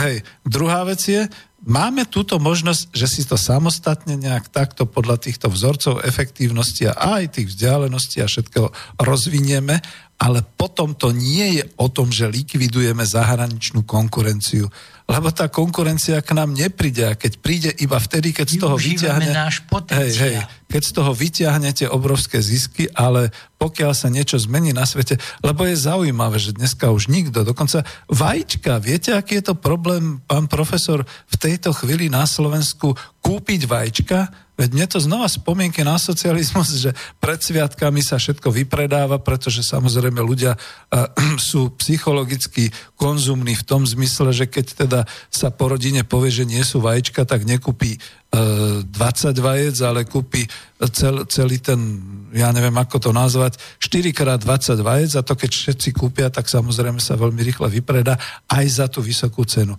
Ale ja sa vrátim k tej podstate, že to potom znamená, že je to všetko v ľuďoch a v tejto chvíli, už som ju pochválil, tak ju pochválim znova, jedna a jediná možnosť našich ministeriek alebo z vládnych činiteľov, pani Matečná má tú odvahu, pretože má dobrý tým ľudí okolo seba, aj z tej slovenskej polnohospodárskej potravinárskej e, komory, aj, aj všetkých týchto ľudí, ktorí teda naozaj už do toho dupli, e, skutočne odhalili dvojakú kvalitu tovarov na západe, na východe, odhalili všetky tie jedy v potravinách, teraz idú zavádzať vlastne naozaj tú domácu, hej, hej, hej, do, do, presne podľa tej Ivaničovej vzdialenosti, ako keby to naozaj už ona vnímala. Teraz sa niečo deje aj v obrane, zatiaľ človek nevie, že ako to dopadne, či sa to nejak zneužije, ale faktom je, že ja som sa chytal za hlavu, keď sme chceli nakupovať akési otečka, kde si odkiaľ si a lietadla a vrtulníky, kde si odkiaľ si, keď sme tu mali strojárskú výrobu. Čiže všetko to otáčať smerom k nám, pretože tu my, to sú naše peniaze. Viete, čo je to najsmiešnejšie? Že mne to teraz naozaj tak ako prípada aj v našom hospodárstve, no už ja už sám hovorím, že tu už nemáme národné hospodárstvo, ale stále mi to v tej ekonomike nášho slovenského štátu, republiky pripomína, ako keby nám niekto jednoducho pozeral do toho, koľko máme v tom vačku peňazí a sám sa rozhodoval o tom, ako mu my pomôžeme zbohatnúť, čím, ktorým smerom, ako budeme tie naše peniaze míňať. Lebo je to nehorázne a neskutočne drzé, kľudne poviem, keď sa to odohráva takým spôsobom, že vy musíte dávať 2% z rozpočtu na zbrojenie, lebo my sme sa tak v NATO dohodli. Sorry, prečo? Kvôli čomu? Lebo budeme otečka používať kde si v Afganistane, lebo budeme musieť cvičiť našich vojakov pre boj s Ruskou federáciou, lebo a tuto nemáme chránené hranice a to, to ponehávame beztrestne a všetky tieto veci, ale to sa týka aj potravín, aj všetkého, lebo v podstate, ja som to už niekde hovoril a kľudne to poviem znova a nahlas, my si neuvedomujeme, napriek tomu, čo som teraz hovoril o pozitívnom, že je tam tá hodvábna cesta, aspoň teda sa otvorila železnica z Číny e, sem do stredu Európy, koľko všetkého čínskeho sa tu vyrába. Možno už budú kvalitnejší ja viem, že teraz, e, keď sa hovorilo o tom, že to všetko prichádza e, z tej časti Dalian, tá časť Dalian bola kedysi veľmi zaostala v Číne, dneska je to najvyspelejšia oblasť priemyselná a elektrotechnická v Číne, ale my tu stále máme výrobky z rokov 90. až po roku 2000 všetky naše náhradné e, súčiastky do rôznych elektro, do rôznych motorov, do rôzneho, sú všetko postavené na čínskych nekvalitných súčiastkách tých rokov. A my sa potom čudujeme, že nezastaví, e, e nezastaví vlák, lokomotíva, že zlyhá autobus, že zlyhá električka, že máme problémy tu, tam. Však si skúste len spustiť obyčajné rolety doma a keď zistíte, že vám to škrípe alebo že sa vám to rozpadá, No veď opýtajte sa výrobcu. No on povie, že musí počkať na ďalší, ďalší kontajner z Číny. No dneska, keď to bude z Dalianu, už pevne verím, že to bude iná kvalita, ako tá kvalita, čo sa tu roky, rokuce dovážala z Číny, z tých nekvalitných, keď sa ešte oni učili toto vyrábať, ale našim firmám, našim dovozcom a povedzme tým zahraničným korporátom, ktorí to sem dovážali, sa to obrovsky hodilo, pretože to bolo lacné, výživné a pre povahu slovenského vraj spotrebiteľa to stačilo. Takže toľko, ale vy chcete niečo povedať. No, lebo ste mi zase dal akúsi myšlienku, tak mali sme tu Ivaničovi vzdialenosť. Mne u tých šiestich okresov vyšiel, že ten prvý okres má tú vzdialenosť 13,3 a ten šiestý má 0,5. Vidíte, pán inžinier, teda ten okres 1 môžeme nazvať hospodárskym ideálom v rámci tohto. Tam som mohol mať všetky okresy za Slovensko však. Dodáva v optimálnych... E, Áno, čiže prvý okres je hospodársky ideál. Pojem, ktorý nám už dali naši ekonomovia, a to Briška, English, a hlavne náš prvý guvernér Karvaš. Však a teraz, pán inžinier, pozrite sa, ako to, že naša vlhová, ako to, že náš, ten cyklista, jak sa volá? Uh, Sagan. Peter. Sagan. Hm? Vidíte, títo sa presadia v rámci Európskej únie. Však, tak ja sa teraz pýtam, lebo vy ste tam to nejak tak, prečo naši politici nemajú takúto pozíciu v rámci Európskej únie? Nielen ako politici. Neviem presne, ne, nechcel by som, ale v čase, keď som ja teda robil v tom EHK, v týchto orgánoch OSN, však tam robil potom aj ten profesor Ivanovič za Československo. Tam bola elita Československa, pán docent Skolka, mal krásnu knihu, však to je presne ono. Ak chceme riadiť auto, tak musí tam byť dobrý šofér.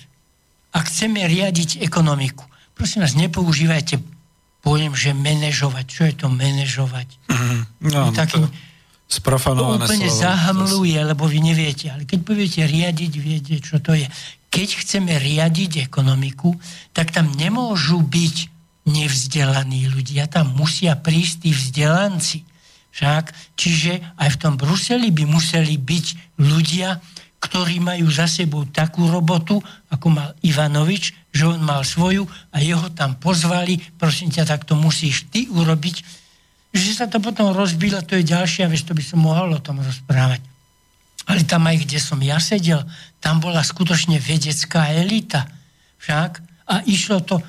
A prosím vás, všimnite si teraz, lebo to musím povedať. Dobre, aj teraz zavolali Piketyho do Európskej únie, ale kde nič. Vypočuli si tam tie jeho veci, ale nikto z nich nemal prečítanú tú jeho knihu. No to by som sa čudoval, 500 stranová Biblia. Rozumiete? A, a nepovedali mu, tak ty budeš tým šéfom a ty to budeš robiť. Tak ako povedali nášmu Skolkovi, respektíve môjmu, aj jeho, aj môjmu šéfovi, francúzskému profesorovi, tak ty to budeš robiť. No. To musíš ty robiť, lebo ty si to vymyslel.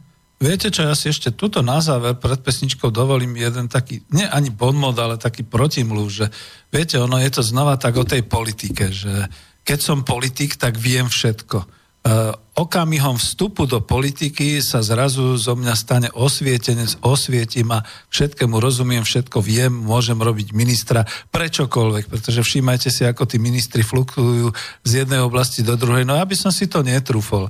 Byť generálnym riaditeľom pošty netrúfnem si robiť potom e, v zdravotníctve a byť a tak ďalej a tak ďalej. Nebudeme to ďalej rozvíjať, aby sme nikoho neurazili ale jedine v Čechách je potom jeden odborník, jeden hospodár, ktorý teraz sa pravdepodobne stane premiérom vlády. Je z mojej generácie, v podstate akože z Vysokej školy ekonomickej, za to si ho vážim, aj keď je to politický protivník, on je vpravo, ja som vľavo hovorím o Babišovi. No ale teraz sa pozrite, aký veľký hluk, aké protesty voči tomu všetci robia, pretože to nie je politik, to je ekonom, to je hospodár. A to je práve to, že dobre, bude ma mrzieť, keď toto budú pravicovo zameraní ekonómovia, ale aspoň to budú skutoční odborníci. To, čo dnes máme, je skutočne bieda, pretože všetci sa potom naozaj správajú v tej politike, aj v tom rozhodovaní, aj v tom manažovaní, keď to nemáme radi, aby sme to povedali. A tvária sa ako Alenka v ríši divu a ja dám na to pesničku a potom budeme pokračovať. Ja ešte chcete povedať. No, pane Žilbo, tak vaša kniha je ďalší ten zdroj, z ktorého ja teda ako čerpám a riešim. Lebo Ďakujem. na strane 163 píšete, zamestnanecká samozpráva bude zo svojej podstaty pravdepodobne skôr a tak ďalej. Krásna myšlienka, pretože som to zažil. Tie výrobné vzťahy sú naozaj podstatou každého ekonomického systému.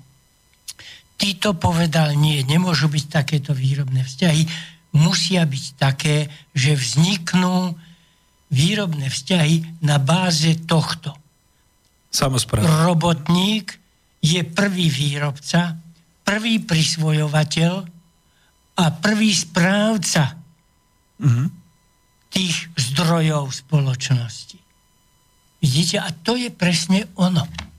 Lebo sú priamo v podstate. No však... Oni nesedia niekde na šerblíku alebo niekde za stolom alebo za počítačom. Oni sú priamo tam. To, tam sa nemyslelo to, že ten, Hej. ten robotník, ten, ktorý je ne, ne, neučil sa a robí tam zametača na dvore. Monto, montážneho operátora dneska sa hovorí. No áno, už teraz to musíme tak povedať. Veď tí ľudia sú vzdelaní, ale oni sú tí, ktorí ten podnik organizujú, oni mu dávajú rozum a teda oni sú tí prví správcovia a aj by mali byť prví prisvojovateľia výsledkov tej práce. Nie práca a kapitál. Otrok, poddaný robotník. A to končí. Ten robotník už sa nemôže stať vlastníkom, nemôže sa stať prisvojovateľom. Asi som zaprovokoval, ale nemôže ten vývoj civilizácie zastať pri robotníkovi, prosím vás. On ani nezastal, to ste mi teraz nahrali, ale chcem pustiť tú pesničku, to potom budeme pokračovať. Len toto naozaj dokončím, a to bolo v tej knihe Coop Industria. Totiž to, to je z tých všetkých vedeckých výskumov, ešte aj Taylor nakoniec zistil a potom ten Drucker, ten Američan zase rozvinul, že ten robotník, ten nekvalifikovaný, ktorý iba prehadzoval piesok, to bol ten Taylorov robotník, ktorého, na základe ktorého robili tie pracovné štúdie, on v podstate v tom ďalšom začal mysleť a v tom ďalšom domyslel, ako máte operácie robiť, aby si uľahčil a aby to robil efektívnejšie, zdá, stá sa z neho technológ. A keď už bol niekto technológom, potom už mohol byť ako ten prvovýrobca priamo pri zdroji rozhodovateľ o celej tej technológii, čiže stal sa inžinierom. A takto to pokračuje ďalej, čiže dnes ako mne je skôr ľúto, že tí ľudia, ktorí nastupujú do tých montovní, nemajú možnosť sa rozvíjať on, keď nastúpi, a to mám taký príklad môjho priateľa z východného Slovenska, nastúpil pred dobrými 7 rokmi na pozíciu toho operátora. Dodneska, aj keď tam postupilo nejaký krok, niečo, supervizor a tak ďalej, stále je len tým operátorom, ktorý krútite skrutky raz doľava, raz doprava a tak ďalej a jeho sa nepýtajú na názor, čo zlepšiť. Jeho sa nepýtajú ani na názor. On je tam od toho, aby si odmakal tú smenu, aby od, odovzdal penzum tej svojej práce a žiadna chybovosť a podobné veci, ale on už není tým Taylorom, tým robotníkom, čo prehadzuje piesok a v ďalšom kroku je už technologom a v ďalšom kroku inžinierom tam ho nepustia, pretože on nie je spoluvlastník. Ale dobre, to sme sa posunuli niekam inám. Ja dám toho, že ako pozerajú tí naši politici na tú ekonómiu ako Alenka v ríši divov.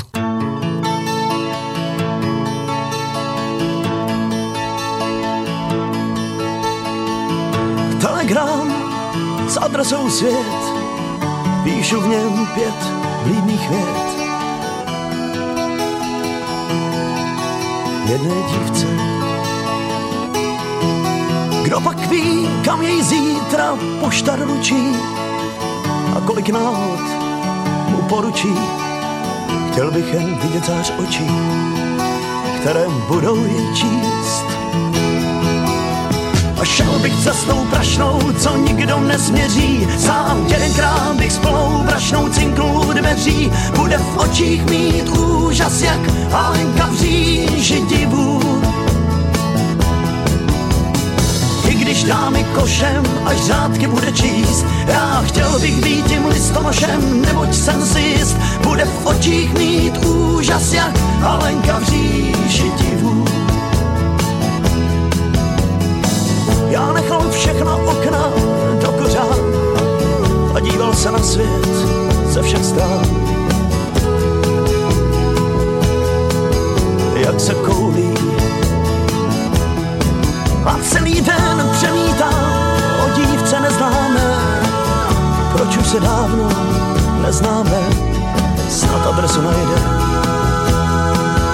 Toto poselství mé Šel bych cestou prašnou, co nikdo nesměří. Sám jedenkrát vysplou brašnou cinknul dveří. Bude v očích mít úžas jak Alenka v říži divu I když dá mi košem, až řádky bude číst Já chtěl bych být těm listonošem, neboť jsem si jist. Bude v očích mít úžas jak Alenka v říži divu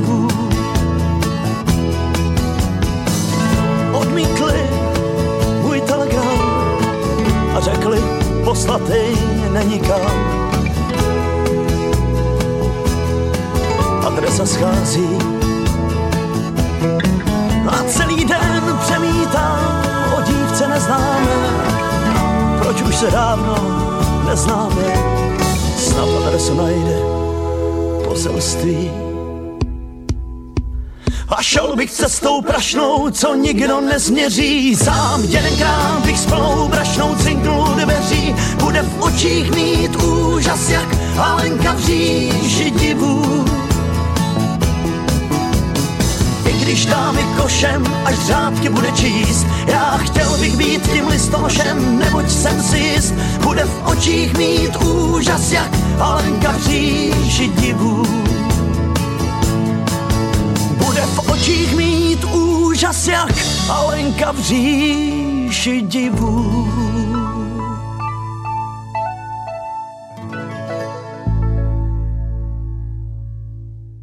Karel Zich naspieval takúto krásnu pesničku a ja som to chcel zneužiť len na tú vetu, že tí naši politici občas majú v, učiach ten, v očiach ten úžas, jak Alenka v Žiši divu, keď sa pozerajú na tieto ekonomické deje a na takéto všelijaké veci. Pán profesor, ale my sme už v podstate nakročili poriadne aj do tej poslednej polhodinky a ja chcem ešte ako odpovedať, aby som mal dobrú známku v indexe, čiže chceme ešte aspoň rýchle, rýchle povedať pár slov k tej druhej úrovni, to sme už aj načali aj k tej tretej úrovni, vy ste aj spomínali tú federalizáciu v rámci Československa a potom aj tú štvrtú úroveň, ale spravím to veľmi rýchle. Urobím teda také, ako to býva, že nabiflené. Takže nabiflené je, že druhou úrovňou e, vlastne tých zásahov je hospodárska spolupráca od usporiadania od obce cez kraj, možno až teda na regionálnu úroveň, teda takú tú komunitnú a, a to je hospodárska aj obchodná spolupráca, to sú povedzme aj tie dodávky, tie spoločné výroby kooperujúce a združenia, tvorba vlastných okresných, krajských, dodávateľských a odberateľských okruhov, ktoré pomaličky, pomaličky možno začínajú niekde fungovať, hlavne asi v tom polnohospodárstve, potravinárstve, ale nevidím to v iných odvetviach, alebo veľmi slabo, pretože on keď má nejakú tú firmičku, nejakú priemyselnú alebo podobne, on si dneska radšej dá doviesť ten kontajner z Číny, alebo jednoducho ako aspoň ne, nejakú tú logistiku si zabezpečí a, a nepotrebuje to mať od niekoho túto z okruhu okolo seba a podobne. No a toto je, my to myslíme potom ďalej, je tam v tom, v tom čase po, pri tej transformácii po kapitalizme, že to budú naozaj kooperačné, spolupracujúce, špecializačné vzťahy medzi jednotlivými tými zamestnaneckými samozprávami, občanskými podnikmi, aj národný podnik a tak ďalej, čokoľvek tam bude teda definované, vytváranie toho spoločného združovania zdrojov, pretože je to o združovaní zdrojov, to mi dáte asi za pravdu, a to nielen finančných prostriedkov, ale aj to, čo sme hovorili, výrobných prostriedkov. To znamená, že e, efektívne zohľadňovať, že nebudeme všetci mať 10 kombajnov, keď máme takéto lány, ale proste v rámci združenia budeme tam mať Kedy si sa to volalo strojnotraktorová stanica, dneska to môže byť nejak ináč nazvané, nejaká servisná firma, ktorá bude toto zabezpečovať pre celé združenie a takto sa rozvíjať. Lebo veď toto naši dedovia ešte za prvej republiky vedeli, zvládali to a my ako keby na to zabúdame.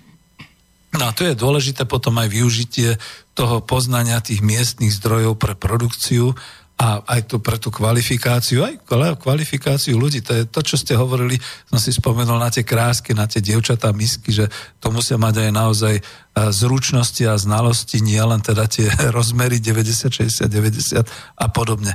A neviem, asi pôjdem už ďalej, rýchle poviem aj tú tretiu úroveň a potom sa k tomu vrátime. Tá tretia úroveň je vlastne ekonomika na úrovni toho národného štátu. Je to tvorba takého celoštátneho modelu usporiadania výrob, služieb, infraštruktúry k celkovému hospodárskému životu štátu, teda krajiny na báze, povedzme v prípade tej ekonomiky po kapitalizme, na báze už toho celospoločenského národného vlastníctva alebo aj zmiešaného kolektívneho verejného štátneho vlastníctva takýmto spôsobom, lebo toto bude tvoriť ten podsystém, ktorý sa nazýva podnik, tej schéme toho motora ekonomiky. Ja som si tu napísal podľa profesora Husára, tak prepačte, znova to pomenujem, lebo mám to vlastne od vás. V tejto knihe Ekonomika po kapitalizmu je celý ten motor ekonomiky znázornený schematicky na strane 75. Nezabudnem uviesť, ak majú ľudia knihu. A toto tvorí vlastne ten národohospodársky celok spolu s tými domácnosťami, s trhom a s vládou, teda štátom, všetky tieto. A toto vlastníctvo môže byť ideálne spravované skutočne tými prvovýrobcami, teda tými vlastníkmi, ktorí sú aj zamestnanci, pretože toto bude najefektívnejšie z hľadiska toho, že tam zmizne nejaký medzi stupeň, ja neviem, nejaký ten manažer, takýto, alebo nejaký ten kopov, ktorý bol teda definovaný s vlastníkom, že ty tu budeš kontrolovať, ty tu budeš jednoducho dozerať, aby nekradli, aby boli efektívni a podobné veci. No a sem patria, povedzme, ja, ja to definujem aj tak, že e, ktoré by mohli byť ako také prvé, čo by sa už mohlo diať. Tu sme hovorili aj o tom polnohospodárstve, potravinárstve. Sem patria predovšetkým aj energetické podniky spravovanie vodných zdrojov, držba nejakej tej strategickej výroby, napríklad aj to, čo teraz ako minister obrany hovoril, že tak, keď máme tú strojarinu a vieme robiť tie kolesové, tak prečo by sme to chceli zadávať niekomu inému a dávať niekomu inému vyrobiť a rôzne služby celospoločenského významu. Odbočím len jednou vetou, čo sa mi teraz vlastne naozaj e, dostalo do uši, že e, odchádzajú asi 30 ľudí, odborníkov odchádzajú z atomovej elektrárne Jaslovské Bohunice. Odporúčam, aby si toto vypočuli tí kritici z hlava, ktorí hovorili, že nevedia si predstaviť atomovú elektráreň ako družstvo, že by nejaké družstvo, zamestnanci sami spravovali atomovú elektrárňu.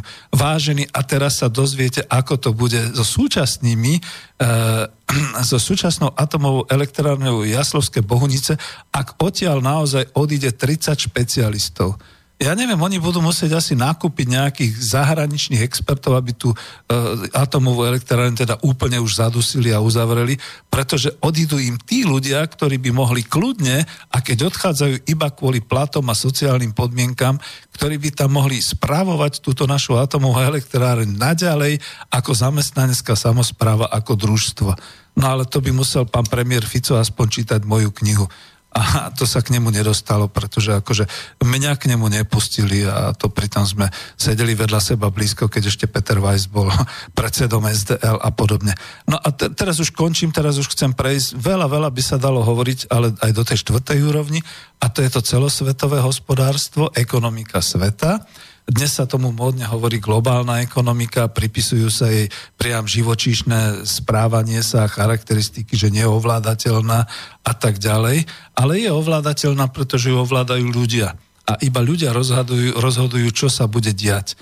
A je to nadkontinentálna, skutočne celosvetová úroveň, ale keď už sme v tej transformácii ekonomika po kapitalizme, rátame s tým, že ak ľudia zistia, že si budú vedieť hospodársky obstarať ten hospodársky výsledok na tej základnej a na tej e, druhej úrovni tak, že to bude patriť im, že si budú tie zisky v úvodzovkách rozdeľovať sami a na úrovni tých svojich organizácií, obec, kraj, až potom štát, tak nakoniec sa dožijeme toho, že ľudia pochopia, že toto je výhodnejšie, ako keby mali nejaký E, nad sebou nedemokratický podnik a nejaký nedemokratický systém, kde im nejaký Brusel a nejaká medzinárodná finančná trojka určuje pravidlá, čo budeš dlžiť a koľko budeš platiť a ako to budeš a komu to budeš splácať, alebo aby nejaký vlastník povedal, tak toto si nehajte a toto sú moje zisky a do toho vás nič a, a v podstate pochopia bez nejakých veľkých revolučných e, tragédií a posunov, že toto je lepšie, tak sa to nejak tak usporiada. No a to som chcel tie úrovne, aby sme si povedali a vôbec e, už potom nechám asi aj vás, mi poviete, že či hej, lebo ja som sa ešte trošku chcel vrátiť aj k tej úrovni tretej, k tomu národnému štátu, pretože asi dnes všetkých mrzí, keď sa povie národný štát ono to znie tak extrémisticky, tak nacionalisticky. No, označili ma tak, označili ma tak lavičiari, čo mi je ľúto, že až fašisticky. Nerozumiem tomu, pretože v metodike svetovej ekonomiky je definovaný národný štát ako základná jednotka.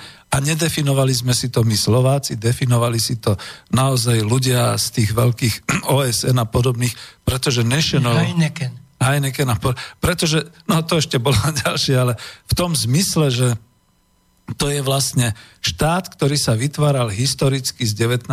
z 20. storočia a platí to, pretože jednoducho, e, to, dneska je to už občianstvo, to už nejde. Iné by to bolo, a ja som sa stretol s takouto uchylkou, keď niekto začal vyhlasovať, že uh, áno, my Slovania, lebo my sme ešte pred 5. storočím boli tí najlepší a vyvolení a podobne tam je už to fanatizovanie. Ale to fanatizovanie je iba preto, že sa potláča samotné definovanie, že my sme vlastenci, máme tu svoju vlast a v tejto vlasti žijú aj Slováci, aj Maďari, aj Rómovia, aj Češi, aj Ukrajinci, aj, aj proste všetky ostatné národnosti, pretože máme občianský preukaz našej vlasti, nášho štátu, ktorý je definovaný podľa, tej, eh, podľa tých kritérií ako národný štát a nakoniec toto sme naozaj nevymysleli my, takto nám to bolo definované. Pretože ešte aj socializmus uznával určitým spôsobom tieto štáty ako ľudové štáty a to nation a a nation to je vlastne to isté. Ľud ako, ako národ, čiže definuje sa to podobne. Pán profesor, ale ja som sa tak rozbehol, že mi musíte No povedať. jedničkár sa vždy dokáže rozbehnúť. Ďakujem pekne. Ale to ma teší. predsa, viete, máme regionálnu ekonomiku. Ako predmet na vysokých školách. Pozrite sa na Trnavský kraj. Ten hrozný tvar, ako vypadá. A regionálna ekonomika. Mhm. A aj regionálne modely sa týmto zaoberajú. A hneď vám to aj poviem, lebo my sme tiež robili takú štúdiu, ako by mali byť tie kraje na Slovensku. Však, a tak sme začali tým, čo na mapu Slovenska sme položili štvorce. Nakreslili sme si štvorcové papery. Á, to je také Po- vojenské, ako sa Áno. robia tie. Mhm. A, a potom samé trojuholníky. A potom sme zobrali šesťuholníky. Však, čiže strašne veľa šesťuholníkov a zakryli sme celé Slovensko a zistili sme, bože, takto by sa mali vytvoriť akési kraje alebo regionálne jednotky na Slovensku. A hneď vám to aj poviem, prečo. Lebo keď sme zobrali veľa ukazovateľov a jeden z nich bol taký, nazval by som to geomorfologický, zoberte si pestovanie konkrétne tokajského vína, na malom peseku, skade ja pochádzam, tam ho nemôžete pestovať. Však, čiže vy musíte utvoriť tie jednotky aj vzhľadom na tieto geomorfologické vlastnosti tých regiónov. Áno, práve u rastlín sa to najlepšie. Mhm. mhm. Však, a teda, keď sa niekto rozhodol zmeniť štruktúru krajov, neviem do akej miery opäť využil ekonomické vedy, myslia teraz aj na tú regionálnu ekonomiku. Hoci máte plno kníh o regionálnej ekonomii, realita je taká, že sa nerešpektuje. Ale poznatky vedy sú základom toho, aby sme zdokonalovali svoj systém, v ktorom žijeme a ktorý nás chová, by som povedal. No áno, to je dôsledok samozrejme politiky, samozrejme zase tej histórie, ako sa to teda krájalo, ako sa to robilo, aj nebezpečie teda autonómie, ktorá akože z toho vznikala a podobne. Faktom je, že po tej hospodárskej stránke, aj po tej geo, ako vy hovoríte, stránke je to niekedy čudné a má to možno svoj vývoj, ale ja presne poviem ako ten Tokaj, pretože to sa ma týkalo, kedy si som bol na Koospole, čo bol exportér aj vína a my sme mali... Je zaujímavé, že vtedy to fungovalo, dneska to nefunguje. Dneska sme v obrovskej konkurencii a máme s tým problémy a dokonca Tokaj značka, raz ju Maďari, raz sme ju my a chvíľu sme prehrávali a tak ďalej. Pripomína mi to pomaly značku Budvára, takéto veci. Úplne zbytočne. Úplne zbytočne, pretože napríklad aj tam tí pestovatelia vína, keby sa spojili a keby urobili skutočne takú tú regionálnu vinohradnickú oblasť, kde by teda maďarská časť uznala, že je to slo- aj slovenské, slovenská časť by uznala im, tak by sme boli európska, stredoeurópska, tokajská oblasť, z ktorej by sme mohli obidva štáty obrovsky prosperovať aj v turistickom ruchu, aj s vlastne vínom, pretože to je jedinečné, to sa naozaj pestuje týmto spôsobom. A je zaujímavé, že teraz, keď som tu mal návštevu, to bol ten e, gospodín Guseletov z Ruskej federácie, tak som mu venoval teda, pretože sme nešli popíjať e, flašku Tokajského, tak on tiež povedal, že a Vengersko je, a Maďarské. Reku, nie, nie, to je z našej vinohradníckej oblasti Tokaja a tak ďalej. Čiže za tých 28 rokov sa už rozsypali tieto definície toho spoločného, pretože to bol spoločný kooperačný výrobok, alebo to boli spoločné kooperačné zmluvy, ktoré dovolovali teda Tokaj šíriť po svete takýmto spôsobom. A prečo to nazývam? Väčšinou sa hovorí, že hospodárstvo je akoby zhutnená politika alebo naopak. V tomto prípade presne na tej druhej úrovni, na tej regionálnej až na tej tretej úrovni, na tej štátnej až nadštátnej jednoducho a v tomto výrobku a v tejto produkcii tokajského vína by sme boli globálne jedineční. Takisto ako je čaj rojbos jedinečný, že je to teda tá oblasť niekde v Juhoafrickej republike a jedine tam sa to pestuje, jedine tam a tak ďalej. Toto takýmto istým spôsobom. Čiže, no vidíte, už máme čím naplniť, eh, hneď dokončím, že už máme čím naplniť aj ten vlak do Číny, lebo proste Maďarsko a Slovensko tam bude vyvážať svoje tokajské vína. Poriadne drahé, ale veď oni majú radi také sladké, tak im to bude k prospechu. Nech sa páči, pardon. Pán inžinier Ivanovičová vzdialenosť sa využila na stanovenie hraníc medzi Talianskom a Jugosláviou. No, napríklad. Nedávno som vám poslal mapu, ktorú pripravil Heineken, ako by mala byť Európa rozdelená na 65 krajov, eh, na 65 štátov. Mhm. A všimnite si, že sú to vlastne šesťuholníky, pochopiteľne nie s tou čiarou, ale keď prižmúrite to oko, tak v každom tom štáte Československo bývalé rozdelil na tri. Čechy, Morava a Slovensko. Ježiš, to sme extrémisti. no, Hej, je, to, to som ja neurobil, to urobil Hej. Heineken. Hej. Pretože, a predložil to v 92. ak sa nemýlim, na, do Európskej únie.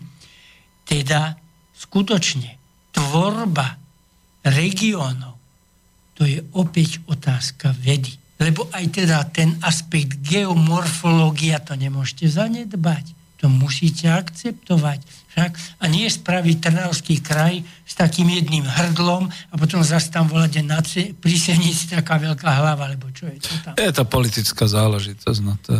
Mm. Ale máte pravdu v tom, že z hľadiska práve tých vzdialeností a z hľadiska toho, čo ste definovali, je samozrejme, že E, však aj v samotnej prírode všetko, čo sa dá, sa vlastne ako aby to nebolo ďaleko od jadra, e, dáva až do takého tvaru, nielen šesťuholníka, ale kružnice a tak ďalej. Čiže, no, hej. Hm, hej. A to je práve to, niekto by nám tu mohol teraz vytýkať, že ale čo to trepete páni, ekonomovia, veď viete, že dneska globálna spoločnosť, to je globálna dedina, dneska to vieme zabezpečiť letecky a e, elektrickým kliknutím a podobne. Veď to je tá blbosť. Niekto mi napísal, a to bol z Českej republiky, sa mi páčil ten mail, keď písal, Peter, predstavte si, že e, kritizujú nás, čo sme boli v socializme, za tú neefektívnosť. A teraz si predstavte, že vyvinie sa to v Spojených štátoch, Vyvinú to ale čínsky vedci, pretože doma nemohli, prípadne nejakí tí európsky, túto z našich lacných krajín a podobne. E, potom sa to spracuje v Latinskej Amerike, potom sa to prepraví do Austrálie, pretože tam je na to priemyselná výroba.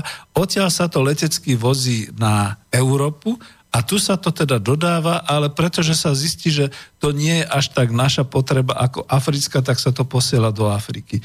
Peter, jeden výrobok precestuje celú Zemegulu. E, ako je to možné? No to je otázka, ktorú by sme možno v budúcnosti mali, lebo už máme len nejaké 4 minúty rozoberať. Taký ten efekt z tej hlavy 22 z tej knihy e, toho amerického spisovateľa Hellera, tuším, ktorý hovorí, že jak je možné, že ten Milo Minder, Binder, ten hnusný špekulant, predával veľmi lacno všetko, ale pritom z toho mal obrovské zisky. Čiže toto je niečo o tej svetovej, globálnej, momentálne korporatívnej ekonomike, že im sa to špekulačne takto vypláca, ale doplácajú na to domáce, miestne výroby, miestna produkcia, miestne hospodárstvo a to nás udusí. Pretože to je tak ako s tými včeličkami. Tie včeličky tiež nedoletia viac ako, ja neviem, koľko tých kilometr alebo koľko to je a takisto ten hospodársky systém takto zahyne. Je, pán profesor, máte posledné možnosti slov, pretože ja som zlý študent, ja vás aj prekričím, takže nech sa páči. Máte. Ďakujem veľmi pekne. Ja by som bol veľmi rád, keby si naši poslucháči uvedomili to, o čom sme my rozprávali. Nám ide o to, aby sme náš potenciál či už je to hospodársky potenciál, či je to intelektuálny potenciál, videli ako základ nášho prospechu v budúcnosti. Ďakujem pekne, to je tak pekne povedané, že ja už k tomu nemám čo pridať, lebo celý čas sme chceli vlastne dávať do popredia, sme tu v relácii ekonomická demokracia, aj v tom systéme ekonomika po kapitalizmu ide o to, aby sme my tu prežili, my na Slovensku, aby sa využíval náš potenciál. My nepotrebujeme vy, používať vietnamský potenciál alebo zneužívať detskú pracovnú silu v Latinskej Amerike.